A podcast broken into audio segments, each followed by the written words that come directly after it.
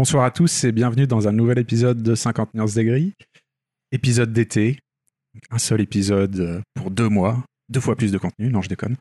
Et je suis avec euh, Ludo et Yannick euh, autour de cette table. Bonsoir. N'osent pas parler. Bonjour. Voilà, un petit bonjour, un peu timide. Et euh, ce mois-ci, on va parler, enfin ces deux mois-ci, on va parler d'Andromeda, euh, avec une petite euh, mise en contexte de BioWare. Qu'est-ce que c'est BioWare euh, Comment ils ont, ils ont marqué euh, le jeu vidéo de leur empreinte Ah bah oui, si, si vous le dites. hein. Et surtout, Je suis tout ouïe, moi. c'est surtout que Andromeda, on voulait pas le faire, absolument pas, parce que ça avait l'air vraiment tout mauvais, et on voulait parler du, du 2 pour la blague. Ouais. Donc voilà, du Puis coup, on s'est dit que c'était une blague de merde finalement, donc on va parler on va quand même parler d'Andromeda. Mais on parlera quand ces même. blagues avant de se rendre compte qu'elles sont à chier. Quoi, Ouais. Il y a de la maturité. Mais on parlera quand même du 2 parce que c'est vrai que c'est l'épisode un peu, un peu iconique de la saga. et on dira pourquoi. Ah oui. Et on enchaînera ensuite par euh, la recommandation du mois de Ludovic, The Last of Us. Que je t'ai Euh, recommandé, oui. tu tout m'as à fait. recommandé, oui. La recommandation de Ludovic. Et Mhm. euh, on finira par un petit tour de table final. Comme d'hab. Ça va? Très bien. C'est parti pour Super, Andromeda.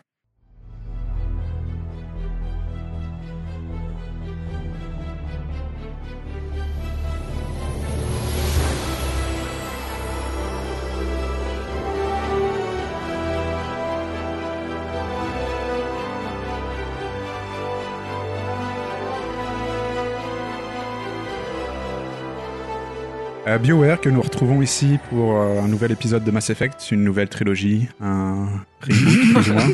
Alors, euh, spoiler, la nouvelle trilogie, c'est mort. Ouais, bon, ouais, on en parlera. Mais oui, spoiler. Dans l'intention, c'était ça, donc oui. Dans l'intention, c'était ça. Et on va peut-être commencer par une petite mise en contexte de ce qu'est BioWare.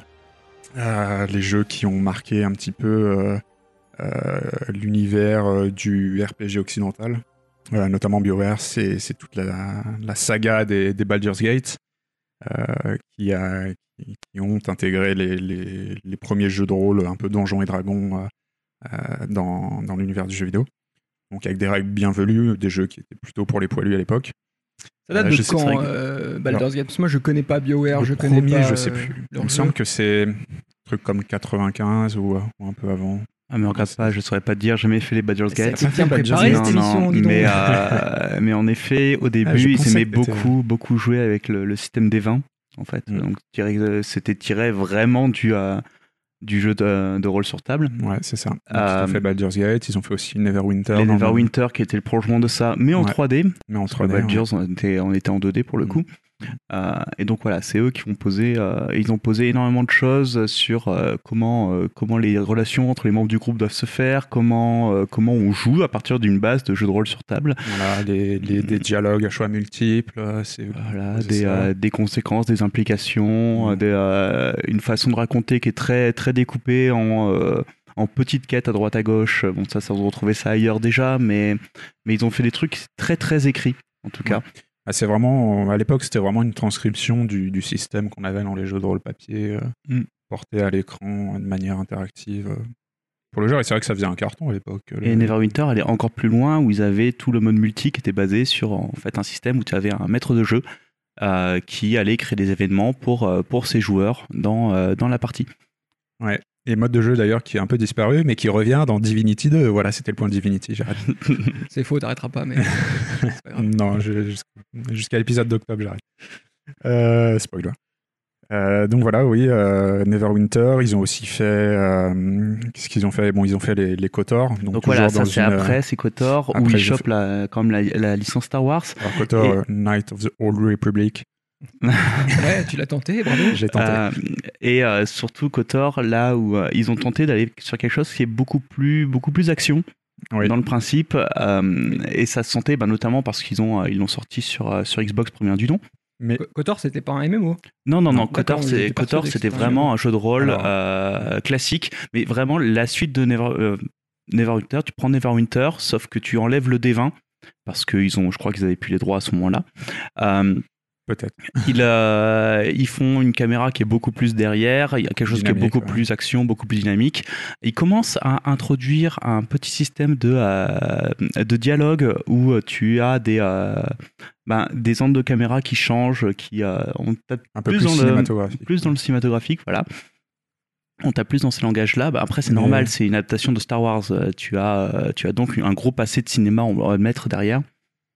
Tu as pas, pas mal de choses comme ça qui Mais C'est arrivent. vrai que KOTOR marque aussi un peu le- les premiers pas de BioWare dans le RPG un peu plus orienté action, comme tu dis, où ils ont délaissé euh, un peu le système euh, jeu de rôle plus classique euh, pour aller vers quelque chose qui, qui aboutira finalement à des jeux comme Mass Effect qui sont des jeux de rôle euh, Orienté action, ouais. qui sont jeux de- qui ont des composantes de jeux de rôle mais qui sont quand même orientés action à la base et, et qu'on Mm. ressentait pas forcément dans les Neverwinter. Non, voilà, dans mais les notamment l'un des gros travaux euh, de, de BioWare sur, euh, ben, à partir de KOTOR, ça a été comment moderniser le jeu de rôle occidental. Ouais. Et euh, notamment, bah, eux, leur, euh, leur réponse a été bah, on, va, on va aller voir du côté de l'action. Mm. En fait. Et donc, tu as à côté eux qui ont pris le, euh, le, le RPG pur et dur, qui l'ont tourné vers l'action, tandis que d'autres à côté ont pris le, le jeu d'action normal. Euh, et l'ont tourné vers le RPG. C'est euh, ce que tu pouvais voir ben, sur, les, euh, sur pas mal de modes multi, de FPS, choses comme ça, où ils sont mis à mettre des évolutions de perso de leur côté. Ouais. Et donc ça a été un peu l'après. Et, C'est un peu une, une convergence des, Oh. des genres. voilà, et j'aime bien voir BioWare comme un des. Peut-être le studio qui a, qui a créé ce, ce mouvement-là, de, de foutre du RPG partout dans l'action. Ouais. Alors, je sais pas de quelle année date KOTOR, mais du RPG dans l'action, t'en as eu peut-être avant avec euh, les Deus Ex et compagnie. hein. Oui, oui, tu vas- que KOTOR est un peu plus récent que Deus Ex, je sais plus quelle année. C'est, euh, oui, je- ça c'est fort possible. C'est fort 2001, possible. ouais. Mais pour le coup, c'était oui, vraiment le. euh, Ils, ils ont fait partie des pionniers, euh, oui, de... ils ont pas mal joué il y a là-dessus. eu plusieurs épisodes de KOTOR ou KOTOR, il y en a eu deux. Le deuxième, c'est Obsidian, c'est euh, mes petits chouchous. Euh, mais euh, voilà, le, donc c'est c'est un peu différent. Et donc Old Republic, qui est le, euh, qui est le MMO. Voilà, donc c'est le même titre presque. Ah d'accord, c'est Old Republic C'est seulement. The Old. Republic. Normal, je juste, comprends Star rien. Wars, voilà. Et, euh, et donc qui est leur MMO. Et euh, pour le BioWare coup, de BioWare, c'est eux qui l'ont qui l'ont géré. Et ça Ouais. se sent dans le fait où il est qu'il est très très écrit lui aussi. En fait, Alors, et pour l'avoir fait pendant deux, trois mois, euh, c'est, c'est- ça, ça a le nom de MMO que le nom. Quoi. C'est, c'est quand même très très solo, comme tu Ouais, dis, bah, c'est est- très écrit. Euh, t'as un système de quête euh, qui est très orienté solo. De, euh, ton personnage, il peut pencher euh, du côté obscur ou clair de la force. Oh, Euh, mais, Alors, euh, ouais, on retrouvait un petit peu ce qu'il y avait dans. Ah non, mais les, Mass les Effect. gimmicks, tu vas les retrouver dans Mass Effect. Ouais, bah, Mass Effect, c'est la suite spirituelle de KOTOR. En fait, euh, simplement, c'est juste gameplay, que ouais, carrément. ils avaient plus, euh, ils avaient plus les droits de euh, pour pour faire du Star Wars, mais à part ça, enfin, c'est c'est Mass Effect le premier du nom, c'est KOTOR 3. Quoi. D'accord. ouais. Et Ma- Mass Effect arrive avant euh, l'autre licence là de comment c'est Dragon Age? Dragon Age. Euh, je crois qu'il arrive, euh, il arrive avant. Dragon Age doit être entre le 1 Alors, et le 2. ju- juste pour finir, par contre, sur Thor, sur The Old Republic, euh, le MMO, je sais pas si ça a un rapport vraiment avec Andromeda, mais c'est un peu les prémices de la gestion de budget catastrophique euh, de la part de BioWare. C'est-à-dire que le budget du MMO. euh, Sûrement, c'est un but ah, à atteindre. Non, non, mais le, le MMO, le du budget MMO est a- colossal. a dépassé les 200 millions de dollars, ce qui est colossal euh, par rapport aux autres MMO qui étaient tout, au- tout autant qualitatifs qui sortent à l'époque, qui avaient un budget deux voire trois fois moindre. Et Après, j'imagine Ouais, quand mais- tu fais du Star Wars, euh, t'essayes de mettre les ronds aussi pour que ça ait de la gueule. quoi. T'as pas le droit de faire un Star Wars qui soit. Ah, mais euh, le problème, c'est que derrière, c'était un, un jeu qui n'était pas, pas mauvais, quoi, qui était plutôt bon euh, sur sa trame solo, mais une fois que tu avais fait ton, le- ton leveling du level 1 jusqu'au Mm. level max, t'avais absolument rien. Et c'était le, pas le jeu est un peu comme un vrai MMO, quoi, finalement. Non, il n'avait pas de contenu, il avait pas le... D'ailleurs, il est passé free-to-play euh, assez rapidement. hein. Mais leur donjon, bah voilà, ils mettaient du temps à écrire, euh, ça coûtait des ronds, et ça, ça a Ouais. peut-être pas, ça a peut-être pas été tout à fait prévu. Et euh, faut pas remettre aussi dans l'époque où tous les studios de toute façon voyaient euh, à côté World of Warcraft qui explosait tous les scores et tout le monde voulait essayer de mettre le pied dedans et choper un peu de, un peu de- donc ils y ont mis les j'imagine moyens. que Quand t'as la licence Star Wars, c'est un peu le gros Ah, fantasme, voilà. j'imagine, de tous les nerds d'avoir un MMO. Electronic Arts a voulu- a voulu parce tenter ça, que je pense. S'ils avaient fait un KOTOR en MMO, je pense qu'il aurait beaucoup plus marché. Bon, on s'est- on Ah. s'égare un peu. Mais... C'est quoi la différence Après- entre les deux, du coup euh Bah, KOTOR avait une composante RPG euh, beaucoup plus poussée que dans, dans euh, The Old Republic, qui était quand même très orientée euh, euh, trame principale, où tu fais vraiment ta trame principale, tu as quelques quêtes annexes, et c'est... Non, mais un KOTOR était plus, plus, plus ouvert, en fait. Il y a un truc qui aurait que pas marché, c'est que Kotar a une mécanique de tour par tour. Ouais. Donc à partir de là, tu peux Ouais, pas. Et euh, Old Republic, c'est simplement que, grosso modo, ils ont pris un gameplay qui était très proche de WoW. Mais c'est normal, le but était de séduire les gens Ouais, qui venaient de ouais. WoW. Et euh, les gens qui venaient de WoW, pour la plupart, c'est des gens qui n'avaient jamais fait de mémo avant. Le, le- le joueur de WoW euh, classique, c'était un joueur qui n'avait fait que WoW. Ouais. Donc c'était normal de partir sur un truc qui était proche de ça. C'était normal, ouais. façon, à l'époque, comme tu dis, hein, tous les éditeurs, euh, tous les développeurs ont fait ça. Ils sont tous plus ou moins plantés. Voilà, non, c'était l'hécatombe. Thor n'a pas échappé à la règle. Euh, mais apparemment, en free-to-play, Mais- il marche à peu près. Mais... Ah oui, en free-to-play, mais les jeux qui sont, les MMO qui sont passés en free-to-play, bon, on s'égare un peu, mais ils ils fonctionnent. The Lord of the Ring euh, Online, c'est pareil, Mhm. il fonctionne pas mal. Euh, Aion qui est passé en free-to-play, il fonctionne beaucoup mieux. Et c'est vrai que c'est. Donc ils arrivent à survivre à peu près, ouais. Ouais, c'est un- Du coup, c'est pour ça que maintenant, on a beaucoup plus de MMO qui sortent euh, directement en free-to-play. Mm, Aussi. comprends. Il n'y a plus le modèle abonnement. Enfin bref, on s'égare. Et donc, euh, oui, BioWare, qui après. euh, Bah, ils ont fait une petite escapade avec Jet Empire qui est euh, bah, en fait c'est Kotor sauf que c'est du kung fu. Donc Ok. euh, Kotor dans la Chine ancestrale. Euh, c'est euh, Tu as touché? Non, j'ai pas eu l'occasion d'y toucher, mais il est beaucoup trop cher quand tu veux la, quand tu veux y toucher pour un truc qui est quand même globalement assez moyen plus en fait. Mais euh, c'est exactement les mêmes trucs de Kotor euh, sur euh, des, euh, des zones beaucoup trop grandes à parcourir euh, et complètement vides, des, euh, les mêmes systèmes de dialogue, des choses comme ça. Enfin, c'est à peu près la même, euh, la même euh, chose. D'accord. Oui, parce que quand tu touches un Kotor maintenant, tu t'aperçois qu'en fait les vaisseaux, les vaisseaux faisaient 8 km de long avec des longs couloirs où il y avait rien, pas un meuble ni quoi que ce soit. Je pense qu'il a vieilli, oui. Non, c'est très, ça a énormément vieilli, mais bon. Euh, C'était assez rigolo. Et donc, c'est- ben, pour en revenir à, à la, à la génération de la Xbox 360 euh, et de la PS3, euh, ben, arrive la, la nouvelle, nouvelle génération des, des jeux BioWare. Et leur réponse euh, à l'évolution du RPG occidental, ben, c'est c'est le premier Mass Effect. Alors, c'est vrai qu'on n'a pas trop parlé des Dragon Age, euh, Ah oui, c'est vrai. qui a été quand même leur tentative à eux de, de faire renaître euh, les, les Baldur's Gate et Neverwinter euh, de leurs cendres. C'est ça. Et c'est ce qui est rigolo avec Dragon Age, c'est que c'est un peu le chemin inverse. C'est on, on prend Mass Effect et notre version action du jeu de rôle et on essaye de le rendre plus jeu de rôle. Euh, et donc c'est là où avec le retour au tour par tour, la, la vue, de, la vue stratégique euh, un peu plus large pour, euh, pour choisir les options des différents persos, euh, des Ça choses comme ressemble à ça. Baldur's Gate ou pas euh, Dragon Age? Dans l'esprit Alors je À peux part pas. que ce soit médiéval. et- Ah si, si, c'est, bah, oui, c'est, dans le principe, c'est un, un peu similaire. hein. C'est-à-dire que tu as, une troupe de personnages, euh, trois, quatre personnages, tu as un système de tour par tour, euh, des règles de jeu de rôle, euh, Mhm. tes personnages peuvent avoir un build, euh, etc., etc.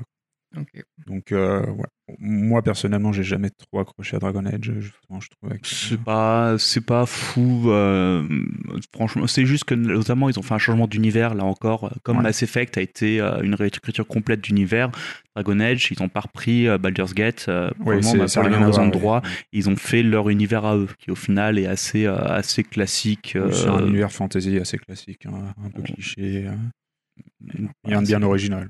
des héros qui tabassent des démons, enfin voilà. Sauf que bah, à côté, tu as toutes les mécaniques, euh, les mécaniques de, euh, de BioWare sur les dialogues, etc., qui vont se mettre en place. Mm. C'est un peu, mais non, c'est pas, c'est pas désagréable comme jeu. C'est juste que personnellement, j'ai pas compris pourquoi tout le monde s'était enthousiasmé dessus à ce point-là. Ouais, j'ai trouvé ça très moyen. ouais. C'est assez inégal aussi de ce que je sais euh, de la série. C'est-à-dire que le premier euh, faisait son taf, le deuxième a été très mal reçu, je crois. Ah, ça le, Le le deuxième le n'a pas été fait avec les mêmes optiques du tout. Et notamment, le deuxième est, va clairement choper ben, du, côté, euh, du côté action, encore à nouveau. Ils ont euh, été jusqu'à récupérer les routes dialogue de Mass Effect. Euh, ils ont. C'est juste qu'à côté, tu avais l'écriture qui ne suivait pas, tu avais pas le- l'ampleur et l'ambition du premier. Et euh, il s'est fait, euh, il s'est fait défoncer de partout. Parce qu'à Ouais. partir du moment où un jeu euh, BioWare, tu l'attends que pour une chose, tu l'attends pour son écriture. à partir du moment où l'écriture déconne, tu sais que ça va pas bien se passer. Tiens, tiens, tiens. C'est- Quelques petites graines. Surtout que je sais pas quand est-ce qu'il est sorti le 2, mais. Je sais pas si- il est sorti assez rapidement après le premier, Ouais. il me semble, et a dû avoir un an ou deux ans de taf. il me euh, semble que c'est c'est quand même assez assez proche euh, des, du renouveau des Baldur's Gate qu'on a eu avec les titres euh, euh, tels que les euh, Pillars of Eternity, ce genre de titres. J'ai l'impression que c'était bien avant, Ouais, en fait, quand même. je sais plus exactement, mais. euh, Bon, bref. Bref. Mais- Ah, c'est fait, les gars? Mass Effect. Est-ce qu'on en parle de Mass Effect? Euh, oui, bah quand même, euh, s'il te plaît. Euh, non, Mass Effect, c'est euh, ben, c'est un gros, gros travail d'écriture pour poser, euh, pour poser une, euh, un space opéra. Et le, euh, re- remets-toi dans l'époque où le space opéra, t'en vois pas des masses. Euh, les, euh, les exemples sont très, sont très rares. euh, Même dans le aujourd'hui, hein, finalement. C'est pas un genre qui. euh, Bah, en fait, c'est quelque chose qui demande énormément Ah ouais, d'écriture. Et euh, sur le travail d'écriture nécessaire, dans les studios occidentaux, à part BioWare, il n'y en a pas beaucoup qui seraient capables de faire ça. hmm. qui ont le euh, qui ont l'équipe pour et ils ont réussi à faire un univers qui est quand même globalement euh, très vaste très varié très cohérent avec plein de plein de petits détails partout notamment le gros travail d'écriture a été fait au niveau du codex qui est une espèce d'encyclopédie intégrée au jeu qui vont t'expliquer tous les détails tous les trucs comme ça et tu- notamment bah, Mass Effect le nom est sorti d'un des détails de code- du codex sur la techno qui permet de voyager dans Ouais. l'espace tu vois Ouais.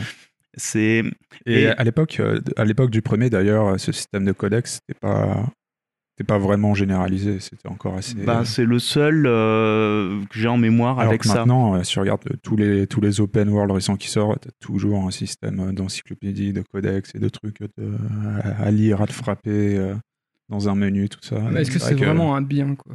Bah, en soi, le, si tu veux, le coût du codex, de, en tout cas du, de Mass Effect, il n'était pas nécessaire. C'est si toi, en tant que joueur, tu avais envie de détails en plus, c'est comme aller lire des, des audiologues en fait. Sauf que c'est directement intégré au jeu, et c'est toi qui va, aller, qui va aller choper les informations ou pas. Sachant Bah. que le jeu en lui-même est assez explicite pour Juste- que tu aies pas besoin de ça. Quoi. Justement, je trouve que c'est pas forcément euh, directement intégré au jeu. quoi.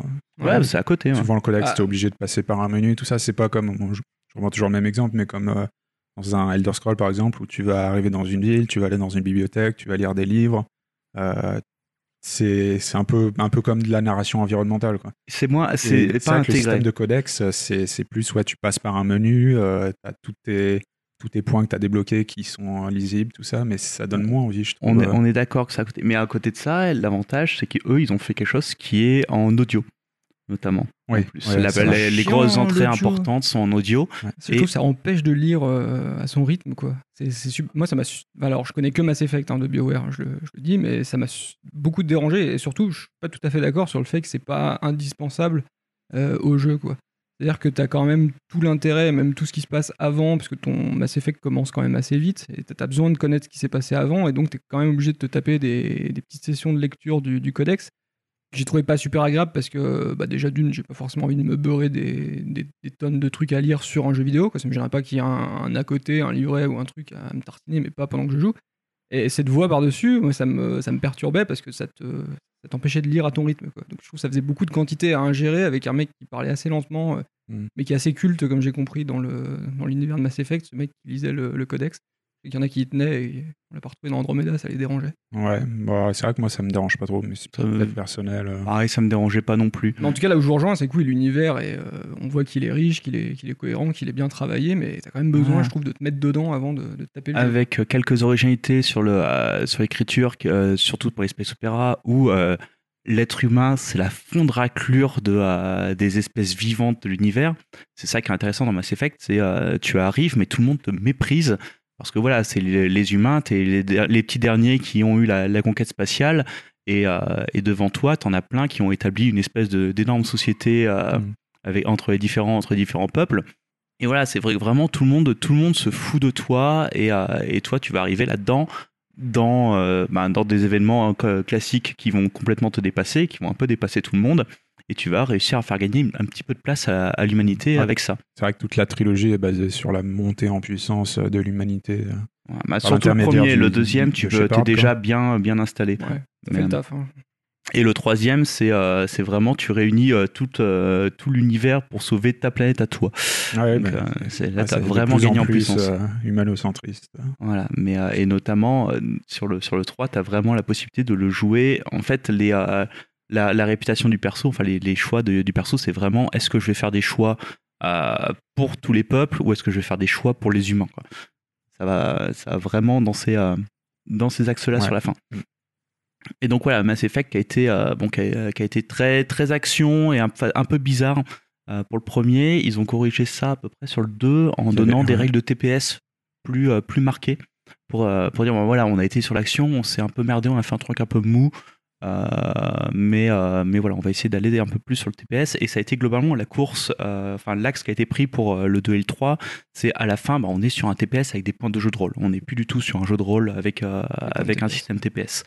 Et il a pas abandonné que ça d'ailleurs. hein, si, euh, Bah, du, jeu de rôle. Il s'est il s'est cherché, il s'est cherché notamment bah, le 2. euh, le 2, c'est celui qui a le moins, euh, le moins de jeux de rôle dans, euh, dans, dans son nom, quoi, dans, son, dans son contenu. Le 3, il revient à un truc un peu plus proche du 1, mais, euh, mais voilà, ça reste, ça reste très action avec une pointe de jeu de rôle.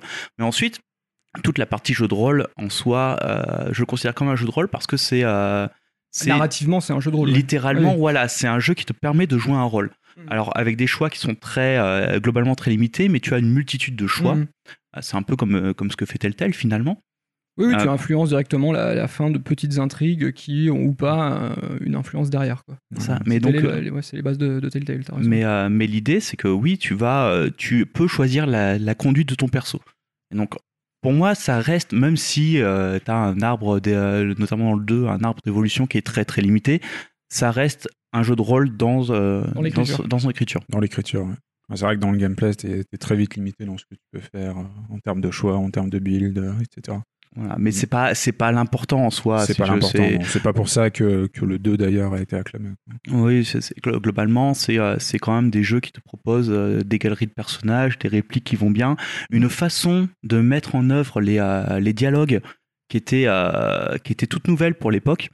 Notamment, bah, en fait, ils allaient plus loin de, euh, de ce que faisait Kotor en, en allant vraiment sur les, euh, les changements d'angle de caméra. Les, euh, bon, alors, de temps en temps, c'était du plan-plan, mais dans l'idée, les jeux de lumière qui changeaient en fonction, au fil des dialogues, les persos qui bougent pendant une, pendant une cinématique de dialogue, ça, c'était du jamais vu, tu vois. Ils pouvaient aller d'une pièce à une autre, etc. pendant, pendant la discussion.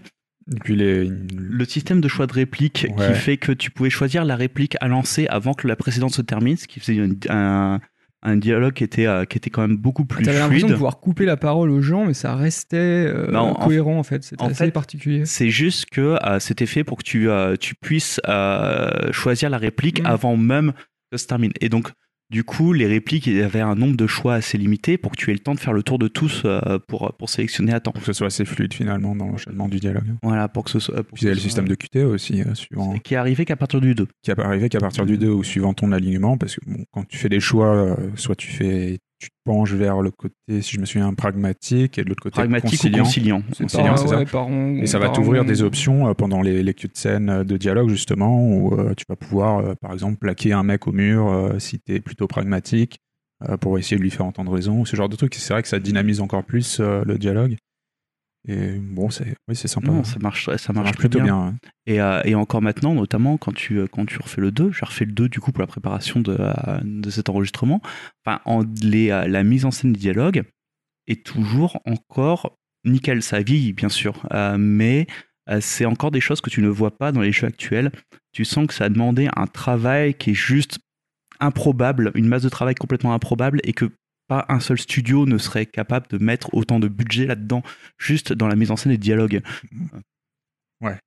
Bah, vu, le nombre, vu le nombre de Moi, dialogues, je pense à CD Projekt euh, qui, en mise en scène, euh, et pas en reste depuis Witcher 3, mais c'est euh, c'est vrai, il y a CD Projekt. Ça, ça oui, fait, c'est vrai ça fait deux studios.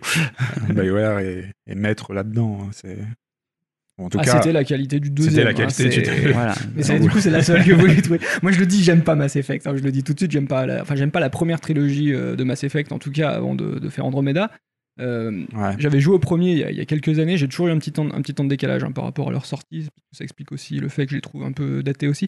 Euh, le premier, ouais, j'en garde un souvenir assez moyen aussi. Disons, il est plus marquant pour l'univers et mine de rien, il se passe des trucs quand même assez cool dans, dans le scénario du premier, quoi. Euh, Ah, c'est sûr, tu le retiens pas pour son gameplay. hein, voilà. est bourré de défauts. euh, ouais, on, se trouvera- il y a- on se souviendra du Mako euh, totalement C'était, indirigeable. c'était imbouffable, mais il y avait quand même une intention que je trouvais quand même pas trop mal dans, Ouais. dans le premier, une direction, un truc intéressant quoi. Euh, un background aussi, bah, tu, tu découvrais tout hein, dans le premier Mass Effect, donc c'est ça qui était cool aussi. Mhm. Et puis, euh, comme, disait euh, Yannick, t'arrives, t'as une raclure, il y a tout à faire. Quoi. Ouais, T'as t'es tout- une raclure, euh, oui, Non, au t'es- sens t'es- de si, bah- tu, si tu prends du recul par rapport aux situations. t'as mais- plein de choses à prouver quoi, en tant ouais, qu'humain. plus, plus ça, ouais, parce que t'es pas, Voilà. c'est plus moi ce côté où dans Mass Effect t'arrives, t'es déjà à la limite une semi-légende quoi. Et t'as l'impression qu'il s'est passé what mille trucs euh, Non, assez dans le, dans le premier Mass Effect, pas du tout. quoi. euh, si si t'es déjà, t'es déjà. t'es- un, t'es un, sol- les humains quoi. si t'es un soldat d'élite pour les humains. Voilà, mais les, déjà un tous les autres, enfin, je veux dire, de base, t'es humain, donc tu, tu n'existes pas. Quoi. Ouais, ouais, ça, d'accord, on est d'accord, mais ça reste quand même le, le Shepard est une sorte d'élu. Moi, je me suis pas du tout attaché au, au rôle du- de Shepard dans, dans Mass Effect. Ça explique peut-être le fait que j'ai pas d'affect particulier pour la, la première trilogie, mais je trouvais que c'était c'était hyper froid comme, euh, comme ambiance, comme univers, comme relation entre les personnages, très serious entre, entre marines, ce genre de truc. Enfin, du coup, ça m'a pas trop, trop, euh, pas trop attiré. Bon, les, les dialogues, l'univers, je suis pas d'accord. Alors, Ouais. Oui, c'est très sérieux, c'est très premier degré de- sur comment ça se passe, euh, l'histoire globale. C'est sérieux, on va sauver le monde, etc. On y va à fond. Mais que- les dialogues entre les membres d'équipage, je, je suis d'accord avec vous, ça reste Ils se foutent de mieux sur- à l'heure actuelle. Enfin, ils se foutent sur la tronche en permanence, c'est délicieux. Quoi. Ils se respectent pas, c'est terrible. le, le deux- enfin, ils avaient quand même euh, l'avantage de mettre de l'humour, enfin, des petites pointes d'humour assez bien dosées, je le reconnais. Quoi. Euh, et mais à côté de ça, non, c'était quand même ce, ce statut de, euh, de, de sauveur de la galaxie où j'arrivais pas à me- à m'y faire et trouve ça assez vilain. Quoi. Et même le, le côté, euh, ce que j'ai pas aimé dans le jeu, c'est que c'est un jeu qui quand même t'invite à explorer l'espace et que jamais tu te retrouves dans des situations où tu vas, tu vas te retrouver avec un sentiment de dépaysement ou quoi que ce soit. Je trouve ça hyper. euh, ça me rend hyper claustrophobe, Mass Effect. Mass Effect, comme jeu. J'ai toujours l'impression d'être dans le même couloir, dans le même vaisseau, même les villes. Le- dans le premier, c'est là où je disais il y avait une intention intéressante. La citadelle, on voyait que c'était plus pour des, des soucis de, de technique et tout, que c'était pas très impressionnant. Mais dans le 2, c'est un foutage de gueule absolu, la citadelle. quoi. C'est un, c'est un centre commercial. quoi. Mm. Un- que, que des moments comme ça où j'ai l'impression de me retrouver dans les Ouais. mêmes zones D'accord. avec les mêmes euh, et même les donjons c'est le même euh, enchaînement de, de, de- de couloirs Oh, les gris donjons avec- sont très répétitifs. hein, et c'est ça, ce toujours été comme ça. qui m'empêchait de rentrer dans, le- dans le délire en fait Mm. Alors, juste plusieurs points là-dessus, euh, notamment le, le côté euh, héros élu. En fait, c'est simple, à partir du moment où tu deviens un spectre, le spectre c'est quoi? C'est le super flic de l'univers, c'est le Jedi. En fait, c'est donc à partir de là, tu deviens, euh, tu deviens un héros absolu. Comme euh, tu, on t'explique en a une poignée dans la galaxie, etc. que soit ta race, euh, t'es T'es- considéré voilà, comme un- c'est la- dans l'esprit Kotor, tu vois, t'es euh, t'es un Ouais, Jedi. c'est ouais. assez Ouais. énervant quoi, de se trouver dans une situation où que tu fasses le con, enfin que tu ailles plutôt dans le côté euh, Renegade ou euh, Parangon, euh, ça se passe bien pour ta gueule quoi. J'ai l'impression que Shepard euh, il botte le cul à tout le monde et j'avais pas d'affect pour, euh, pour le héros quoi. Ça va Yannick? Oui, non, non, c'est euh, c'est juste que oui. Non, Ça alors mon problème avec Mass Effect 2 aussi, alors je suis d'accord avec vous, les, per- les persos, le- l'équipage, c'est- c'est- ils sont, ils sont très bien, ils sont très bien écrits, ils sont très bien amenés, et suivre leur quête, c'est sûrement ce qui est le plus intéressant dans le jeu. À côté de ça, la trame principale dans Mass Effect 2, c'est nul à chier, quoi. il se passe rien dans le jeu, quoi. c'est terrible. C'est tu, tu te retrouves à un point où, Ah, c'est un peu un à la fin épisode du de jeu, transition en bah, fait. c'est ça, euh, à la fin du jeu, t'as l'impression que t'es au même point qu'à la fin de Mass Effect 1. Quoi. L'idée, c'est ça. T'as eu un petit, un petit peu de, de background euh, qui a été distillé, mais très, très petite dose. Et j'ai l'impression qu'il se passe rien dans le jeu. C'est ça. À c'est, part, à part euh, voir tes- tes- ton équipage et leur quête. Quoi. Mais du coup, moi, c'est pas suffisant pour m'accrocher. et, euh, Ouais, d'accord. Mais en soi, le, euh, si tu veux, le, le, le 1, il te montre quand même les, euh, il te montre les récolteurs, euh, les, euh, les énormes vaisseaux, euh, vaisseaux IA machin, euh, sur lequel, avec toutes les, tous les peuples sur la tronche euh, autour de la citadelle, ils vont avoir du mal à en arrêter un. Euh, et tu sens que ça, a fait, ça les a bien fait galérer, etc. Ils se disent, ok, c'est c'est bon, on s'en est occupé, c'était la menace ancestrale, voilà, il n'y en aura plus. Dans le deuxième, tu vas, tu t'aperçois qu'il y en a un autre qui se pointe, mais qui concerne que les humains, qui ne cible que les humains. Et là, forcément, comme ça cible les humains, tout le monde s'en fout. Parce que notamment, tout le monde est, tout le monde euh, Tout le a ses sur problèmes les- de sur les humains. Donc globalement, la, trame du 2, c'est quoi? C'est simplement, euh, la trame principale, c'est juste, on va monter une équipe. On va monter une équipe pour une mission suicide pour s'occuper de, euh, de ce récolteur-là. Et c'est normal que ce soit une mission, une mission suicide. C'est normal parce qu'il a fallu, euh, il a fallu toutes les armées de l'univers pour réussir à s'en occuper de 1. Et là, vous êtes 10. Donc bien sûr, ça va mal se passer.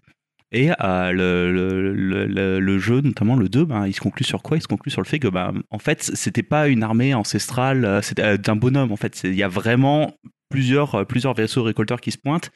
Et le 3, ça va être la fin du monde complète, avec euh, où il va falloir s'occuper de tous les récolteurs à la fin. Ouais. Donc, euh, si tu veux, en effet, c'est un épisode de transition.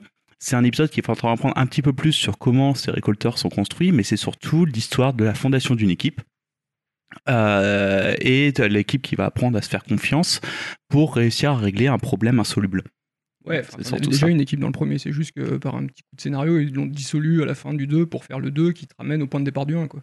Euh, Je- oui, Je, je, je défends pas ce que tu. Je, je, je veux pas essayer de. Pas de défendre, mais de contredire ce que tu dis. Mais c'est juste que pour moi, dans le 2, il se passe rien. Si ce n'est, un- comme tu dis, un jeu d'équipage. Il faut s'en contenter. Pour moi, ça suffit pas à faire un bon jeu ou un jeu culte. Apparemment, pour d'autres joueurs, euh, et plus nombreux, euh, très nombreux, ça suffit, tant mieux. Ah, c'est juste que pour le coup, l'équipage, il était vraiment cool Ouais. dans le 2. Il était assez cool, ouais. C'est tout l'intérêt du 2. hein. C'est ça, mais Vraiment, euh, les, les quêtes, euh, les quêtes de, de loyauté, tout ça auprès de, de, tes, de ton équipage, elles sont vraiment chouettes. Quoi. Enfin, pas toutes, mais la plupart sont chouettes. Ouais, heureusement, finalement, parce euh, que, c'est- euh, enfin, vraiment, il n'y a rien d'autre dans le jeu. Le, le gameplay, j'en parle pas parce qu'il est, il est abominable, quoi. C'est pas parce que c'est pas 2012 abominable. s'il est non, abominable, c'est un, TPS classique un peu, un, un peu nul pour le coup. Ah ouais, mais bien nul, oui. Enfin, tu- Ouais. tu- ton, ton combat, c'est le même. Le, le premier affrontement que tu fais, c'est le même que ton boss final. Quoi. Grosso modo, ça va tout le temps être pareil. Quoi. Tu vas récolter deux armes euh, pendant tout le jeu, tu vas les équiper, tu vas être content, et sinon, tu auras les mêmes pouvoirs avec. euh, Ah, c'est en ce sens-là que c'est pas vraiment un, RPG d'ailleurs. Ouais, mais même en tant que TPS, t'as il pas fait pas le vraiment de- boulot, quoi, si tu veux. C'est qu'il y avait des TPS en 2010, je crois qu'il est sorti, un truc comme ça, qui était bien meilleur que Mass Effect. Bah, Donc, il avait, voilà, de base, c'est l'époque de Gears of, War. en fait. il avait le cul entre deux chaises, mais, mais il savait même pas être bon euh, dans, dans l'un ou dans l'autre. quoi. Donc, moi, je, Non, mais j'ai tu- d'accord. pour l'écriture, quoi. Tu jouais pour l'écriture, mais Mm. là où je dis que moi, ça m'a pas suffi avec ce, ce côté, j'accrochais pas trop non plus à l'ambiance et au personnage, qui fait que Mass Effect, la trilogie de base, pour moi, ça a jamais été. euh, J'ai jamais compris, quoi. Après, tu peux aimer un jeu que pour son écriture. hein. Ouais, je comprends, ouais. Spoiler pour la rubrique euh, recommandation, mais Ouais. Mais non, non, mais clairement, le, le- ce que le, le jeu a mieux à proposer, et limite, ce qu'il a de, le seul truc qu'il a proposé, c'est euh, c'est son univers, son écriture, euh, comment tu vas kiffer les dialogues, etc., et prendre part à ça. et puis à Euh, remettre dans le contexte de l'époque aussi. Ça également. me fait penser dans Ouais, les, les bon, petites 2012, idées de. 2010, c'est pas non plus euh, il y, a, il y a longtemps, quoi. Ça veut Bah, faire des jeux et les écrire déjà à l'époque. Même les. Non, non, mais les, les, les répliques, notamment la façon dont c'est joué, la façon dont c'est filmé, euh, c'était euh, c'était unique. C'est pas si vieux que ça, d'accord, mais avant, faut se rappeler que c'était encore plus statique que ça, quoi. Euh, Ouais, ils ont, euh, ils ont mis bon, un bon coup de pied là-dedans. Euh, et aussi, dans les petites idées qu'ils ont eues pour un RPG, c'est que, euh, notamment, tu ne choisis que le prénom de ton perso. Pourquoi? Parce que le nom de famille, c'est Shepard, et il va avoir des surnoms. euh, et donc, tous les persos, dans, dans les répliques doublées, vont pouvoir appeler, euh, appeler le perso et le nommer directement. Shepard, commandant, etc. Ils vont tous, ils vont tous pouvoir le, le nommer. Ça va rendre les dialogues vachement plus vivants. Et avant le premier Mass Effect, ça ne se faisait pas. Et tous les, tous les dialogues doublés qui concernaient un perso que tu pouvais nommer, euh, ils trouvaient une astuce pour ne Ouais. pas le, y ne pas pas le de- y nommer avait pas de directement. doublage, tout simplement, déjà. Euh, Bah, Ouais. quand il y en avait, en tout cas, ils, Ouais. ils évitaient ça. Et euh, le fait que, ben voilà, Shepard ait un nom, ça a tout changé dans la façon d'écrire et de d'impliquer le joueur et son perso dans l'histoire. Ouais. Enfin, moi, je, je, je Ouais. maintiens, je me suis jamais senti impliqué. Ça m'a ça m'a jamais ému, quoi, Mass Effect. Ce qui se passait, le, le- le destin des personnages, ça m'a jamais ému, quoi. Donc euh, voilà, c'est ma sensibilité, hein, je remets pas en cause le travail y y a a peut-être derrière. une histoire de L'affect, hein, tout simplement. c'est d'affinité pas- c'est pas avec ce genre d'univers aussi. De... T'es peut-être pas. Bah, sur le papier, il y a rien qui, qui condamnerait le truc. Si à l'époque, que pour les fans de Space Opera, c'était. Ah, déjà, c'est providentiel parce que Bah, t'en ça. quoi. avais pas, quoi. Ouais, Ouais, voilà, c'est ça, donc, C'est euh, peut-être la- l'accomplissement d'un d'un grand c'est- fantasme aussi pour beaucoup de joueurs. et c'était C'est une euh, histoire de contexte et de conjoncture aussi à l'époque euh, de, de ce style de jeu. Quoi. Moi, je l'ai pas que- refait depuis la sortie euh, Mass Effect 2. Je l'ai fait une fois la sortie et c'est vrai que si je le refaisais maintenant, bon, je sais pas si je l'apprécierais autant. Toi, Yannick, Si, euh, le cas, Mass mais- Effect 2, j'ai tout- j'ai fait après Andromeda et j'ai toujours kiffé euh, parce que la mise en scène des dialogues est toujours aussi bonne. Ouais. Par contre, euh, là, je l'ai découvert sur PC. L'ergonomie sur PC, elle est nulle à chier. Les, les TPS, c'est vrai que c'est mou, c'est un peu chiant. Mais le, voilà, les dialogues, la mise en scène des dialogues, les jeux actuels, on galère toujours pour se mettre en- pour comparer quoi. Ouais. Mais voilà, c'est vrai jamais su faire une bonne ergonomie. Dans aucun de leurs jeux. je cherche un jeu là où ils ont réussi à faire une bonne ergonomie, mais non. Peut-être dans Anthem. je sais pas, sur, euh, sur tôt, mais- console, ça faisait à peu près le taf. C'était pas, c'était pas si pire que ça. Ouais. Ça fonctionnait. Et notamment la roue des dialogues, d'un point de vue ergonomie, quand tu as un stick, ça marche très très bien. Mm. Euh, notamment bah, parce que les, les dialogues sont toujours répartis à peu près pareil. Et tu sais, rien que la façon dont, dont, euh, l'icône est placée, tu sais comment ça va, comment ça va réagir. Et donc ça, c'était bien vu. On est dans le détail là, hein, quand même. ouais. Oui, oui, non, mais c'est- le problème, c'est que c'est les petits détails-là qui vont faire que le, euh, le, le jeu ou les dialogues du jeu vont fonctionner. Ouais, enfin, moi j'étais prêt à lui pardonner plein de trucs hein, quand même. hein, et- Bah, c'est vrai que ça joue sur la fluidité de- d'échange avec euh, les PNJ. donc, euh, Ouais, mais moi je l'ai fait au clavier souris, ça m'a pas dérangé. euh. Ah, moi, j'ai fait clavier, j'ai toujours fait clavier souris, ça m'a pas dérangé non plus. C'est pas ça les problèmes. Bref, Bref, et du rapidement, coup, euh, Mass Effect 3, ça vaut quoi? Parce que moi je l'ai pas fait. euh, Alors ça a toi, pas tu, été toi, aussi tu l'aimes pas, moi je l'aime bien. Alors moi, je l'ai pas aimé, mais c'est plus euh, un problème d'affinité avec euh, le pitch principal euh, du jeu qui était beaucoup plus orienté. euh, Bah, c'est la fin du monde. c'est la fin du monde, donc forcément c'est très orienté action. euh, Il y a beaucoup moins de, euh, de développement de ton équipage comme tu as dans le 2 par exemple. En fait, il y a, c'est différent. Il y a vraiment, pas, hein, parce que peut-être que je le ferai un jour. hein. il y a, il y a vraiment un côté best-of en fait. C'est euh, Voilà. alors ton équipage change encore une fois, mais tu vas retrouver tous les persos du passé euh, au fil euh, manière. d'une certaine manière, et tu vas avoir des petites histoires pour toutes les euh, tous les persos. Et t'as un petit côté, le jeu te donne un petit côté urgence permanent dans le sens où euh, ben, si tu fais pas les missions dans l'ordre quoi que ce soit, elles vont se résoudre sans euh, généralement de façon funeste, euh, sans que euh, sans que tu aies le temps de les faire. Ah, c'est bien. Par. Et c'est des petits trucs comme ça. Et globalement, c'est vraiment amb- l'ambiance est très lourde. L'ambiance, voilà, c'est fin du monde. Il y en a qui vont, euh, c'est leur planète qui est en train de se faire détruire. Il y en a où c'est, euh, ben, de toute façon, ils sont euh, sur un, dans un hiver nucléaire. T'en as d'autres où c'est la culture qui va se faire détruire. Tu vas rencontrer tous les peuples qui sont en train ben, de, de péricliter parce que par la menace qui est beaucoup trop grosse pour être gérée. En fait. Et, euh, et donc, bah, Ouais. c'est- pour ça notamment que Andromeda ne reste pas sur, euh, dans la galaxie de la Voie lactée. C'est que en fonction dont ça se termine, de la- dont tu termines le, la saga, de toute façon, quelle que soit la façon, tu peux plus faire de suite dans la Voie lactée. Alors, il y C'est avait, plus possible. il y avait eu un sondage hein, pour, euh, de BioWare qui avait demandé aux fans s'ils voulaient une suite ou s'ils voulaient un. Enfin, reboot, qu'ils voulaient comme suite, quoi. Et euh, ils voulaient plus. BioWare était plutôt penché pour faire un préquel.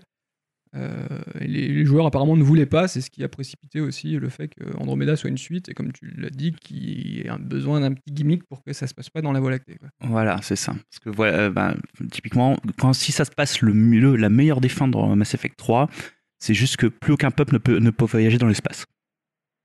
Voilà. Donc au minimum, rien que ça, tu peux plus faire un jeu d'exploration spatiale. Ils ont voté pour Marine Le Pen. Des frontières, des frontières partout. Bref, un peu ça. euh, pas de politique dans ce podcast. Pardon, plaît. pardon. euh. Euh, ouais. Bah, c'est vrai que, mais du coup, le fait que tu sois dans l'urgence, comme tu dis, dans le 3, euh, parce que malgré tout, moi, dans le 2, euh, je sais que Ludo. Bah, dans le ça- 2, t'aimes il tout a- faire, en il a fait. pas- il a pas trop aimé. Moi, j'ai- j'aime bien, j'ai bien aimé quand même le côté exploration, euh, même si c'est assez limité. euh, le- fait que tu puisses aller un peu où tu veux, quoi, où tu sois pas vraiment pre- pressé par le temps. Ouais, d'accord, Euh, le rythme est pépère. C'est comme tu l'as dit, pépère, tu quoi, constitues tu- un équipage, t'as un patron qui est plutôt conciliant, qui te dit Ouais, vas-y, Shepard, t'es trop cool, va Ouais, chercher ouais, des ouais, gens, il ça. te laisse faire. euh, Après, euh, va régler leurs petits soucis, là, il te laisse faire, ce qui explique aussi du coup que la quête principale est pas Ouais. très fournie. hein. Ouais, c'est Mais dans le Et 3, t'as je- t'as pas ce rythme-là, justement. T'as un rythme beaucoup plus pressé. Et moi, ça m'a ça m'a beaucoup. de- C'est ça qui m'a surtout fait lâcher le- l'épisode. Le, le- le côté maxi best-of euh, mais- du, du jeu euh, m'avait euh, m'avait plutôt bien plu parce que ça fait toujours plaisir de retrouver des persos. Et là, c'est pareil, comme, euh, comme de toute façon la trilogie s'arrête. euh, ils n'hésitent pas à sacrifier des persos, des, des persos que tu as bien aimés notamment, et voire même, il y en a où c'est ils font c'est ton perso qui leur tire dans le dos, tu vois. Et euh, et il y a un petit côté qui est. euh, ça fait un peu chier quand tu le fais quand même, mais t'as pas le choix. C'est, euh, Il y, a- il y a un petit côté un peu triste global dans le 3. Donc c'est un bon complément ou deux, d'après toi, qui, qui joue sur un rythme différent. Alors, je des- trouve, mais il a, voilà, en termes d'ambiance, il a pas grand chose à voir pour le coup. Un jour peut-être. Voilà, t'as eu ta dose, je pense. Bah, plus tard. Voilà. Mais t'auras les mêmes défauts. hein. Ah non, C'est bien sûr, des- mais après, c'est-à-dire je- que c'est des je- missions je timées pardonne sur les une heure de temps, etc. Je pardonne, si ce n'est qu'au bout d'un moment, quand t'as fait les deux et que t'as rien ressenti, euh, dis, il y a peut-être quelque chose quoi, qui marche pas avec toi. Donc c'est tout. Hein. J'ai pas de problème avec le fait que ce soit un jeu culte et que euh, la moitié de la- non, Je la pense que le joueurs 3 marchera pas avec toi non plus. hein. Les critiques sont justifiées, quoi. C'est juste qu'après, il y a une question aussi d'affinité. Ouais, tout à fait, ouais. ça, ouais, Mm. voilà. Et donc, Andromeda.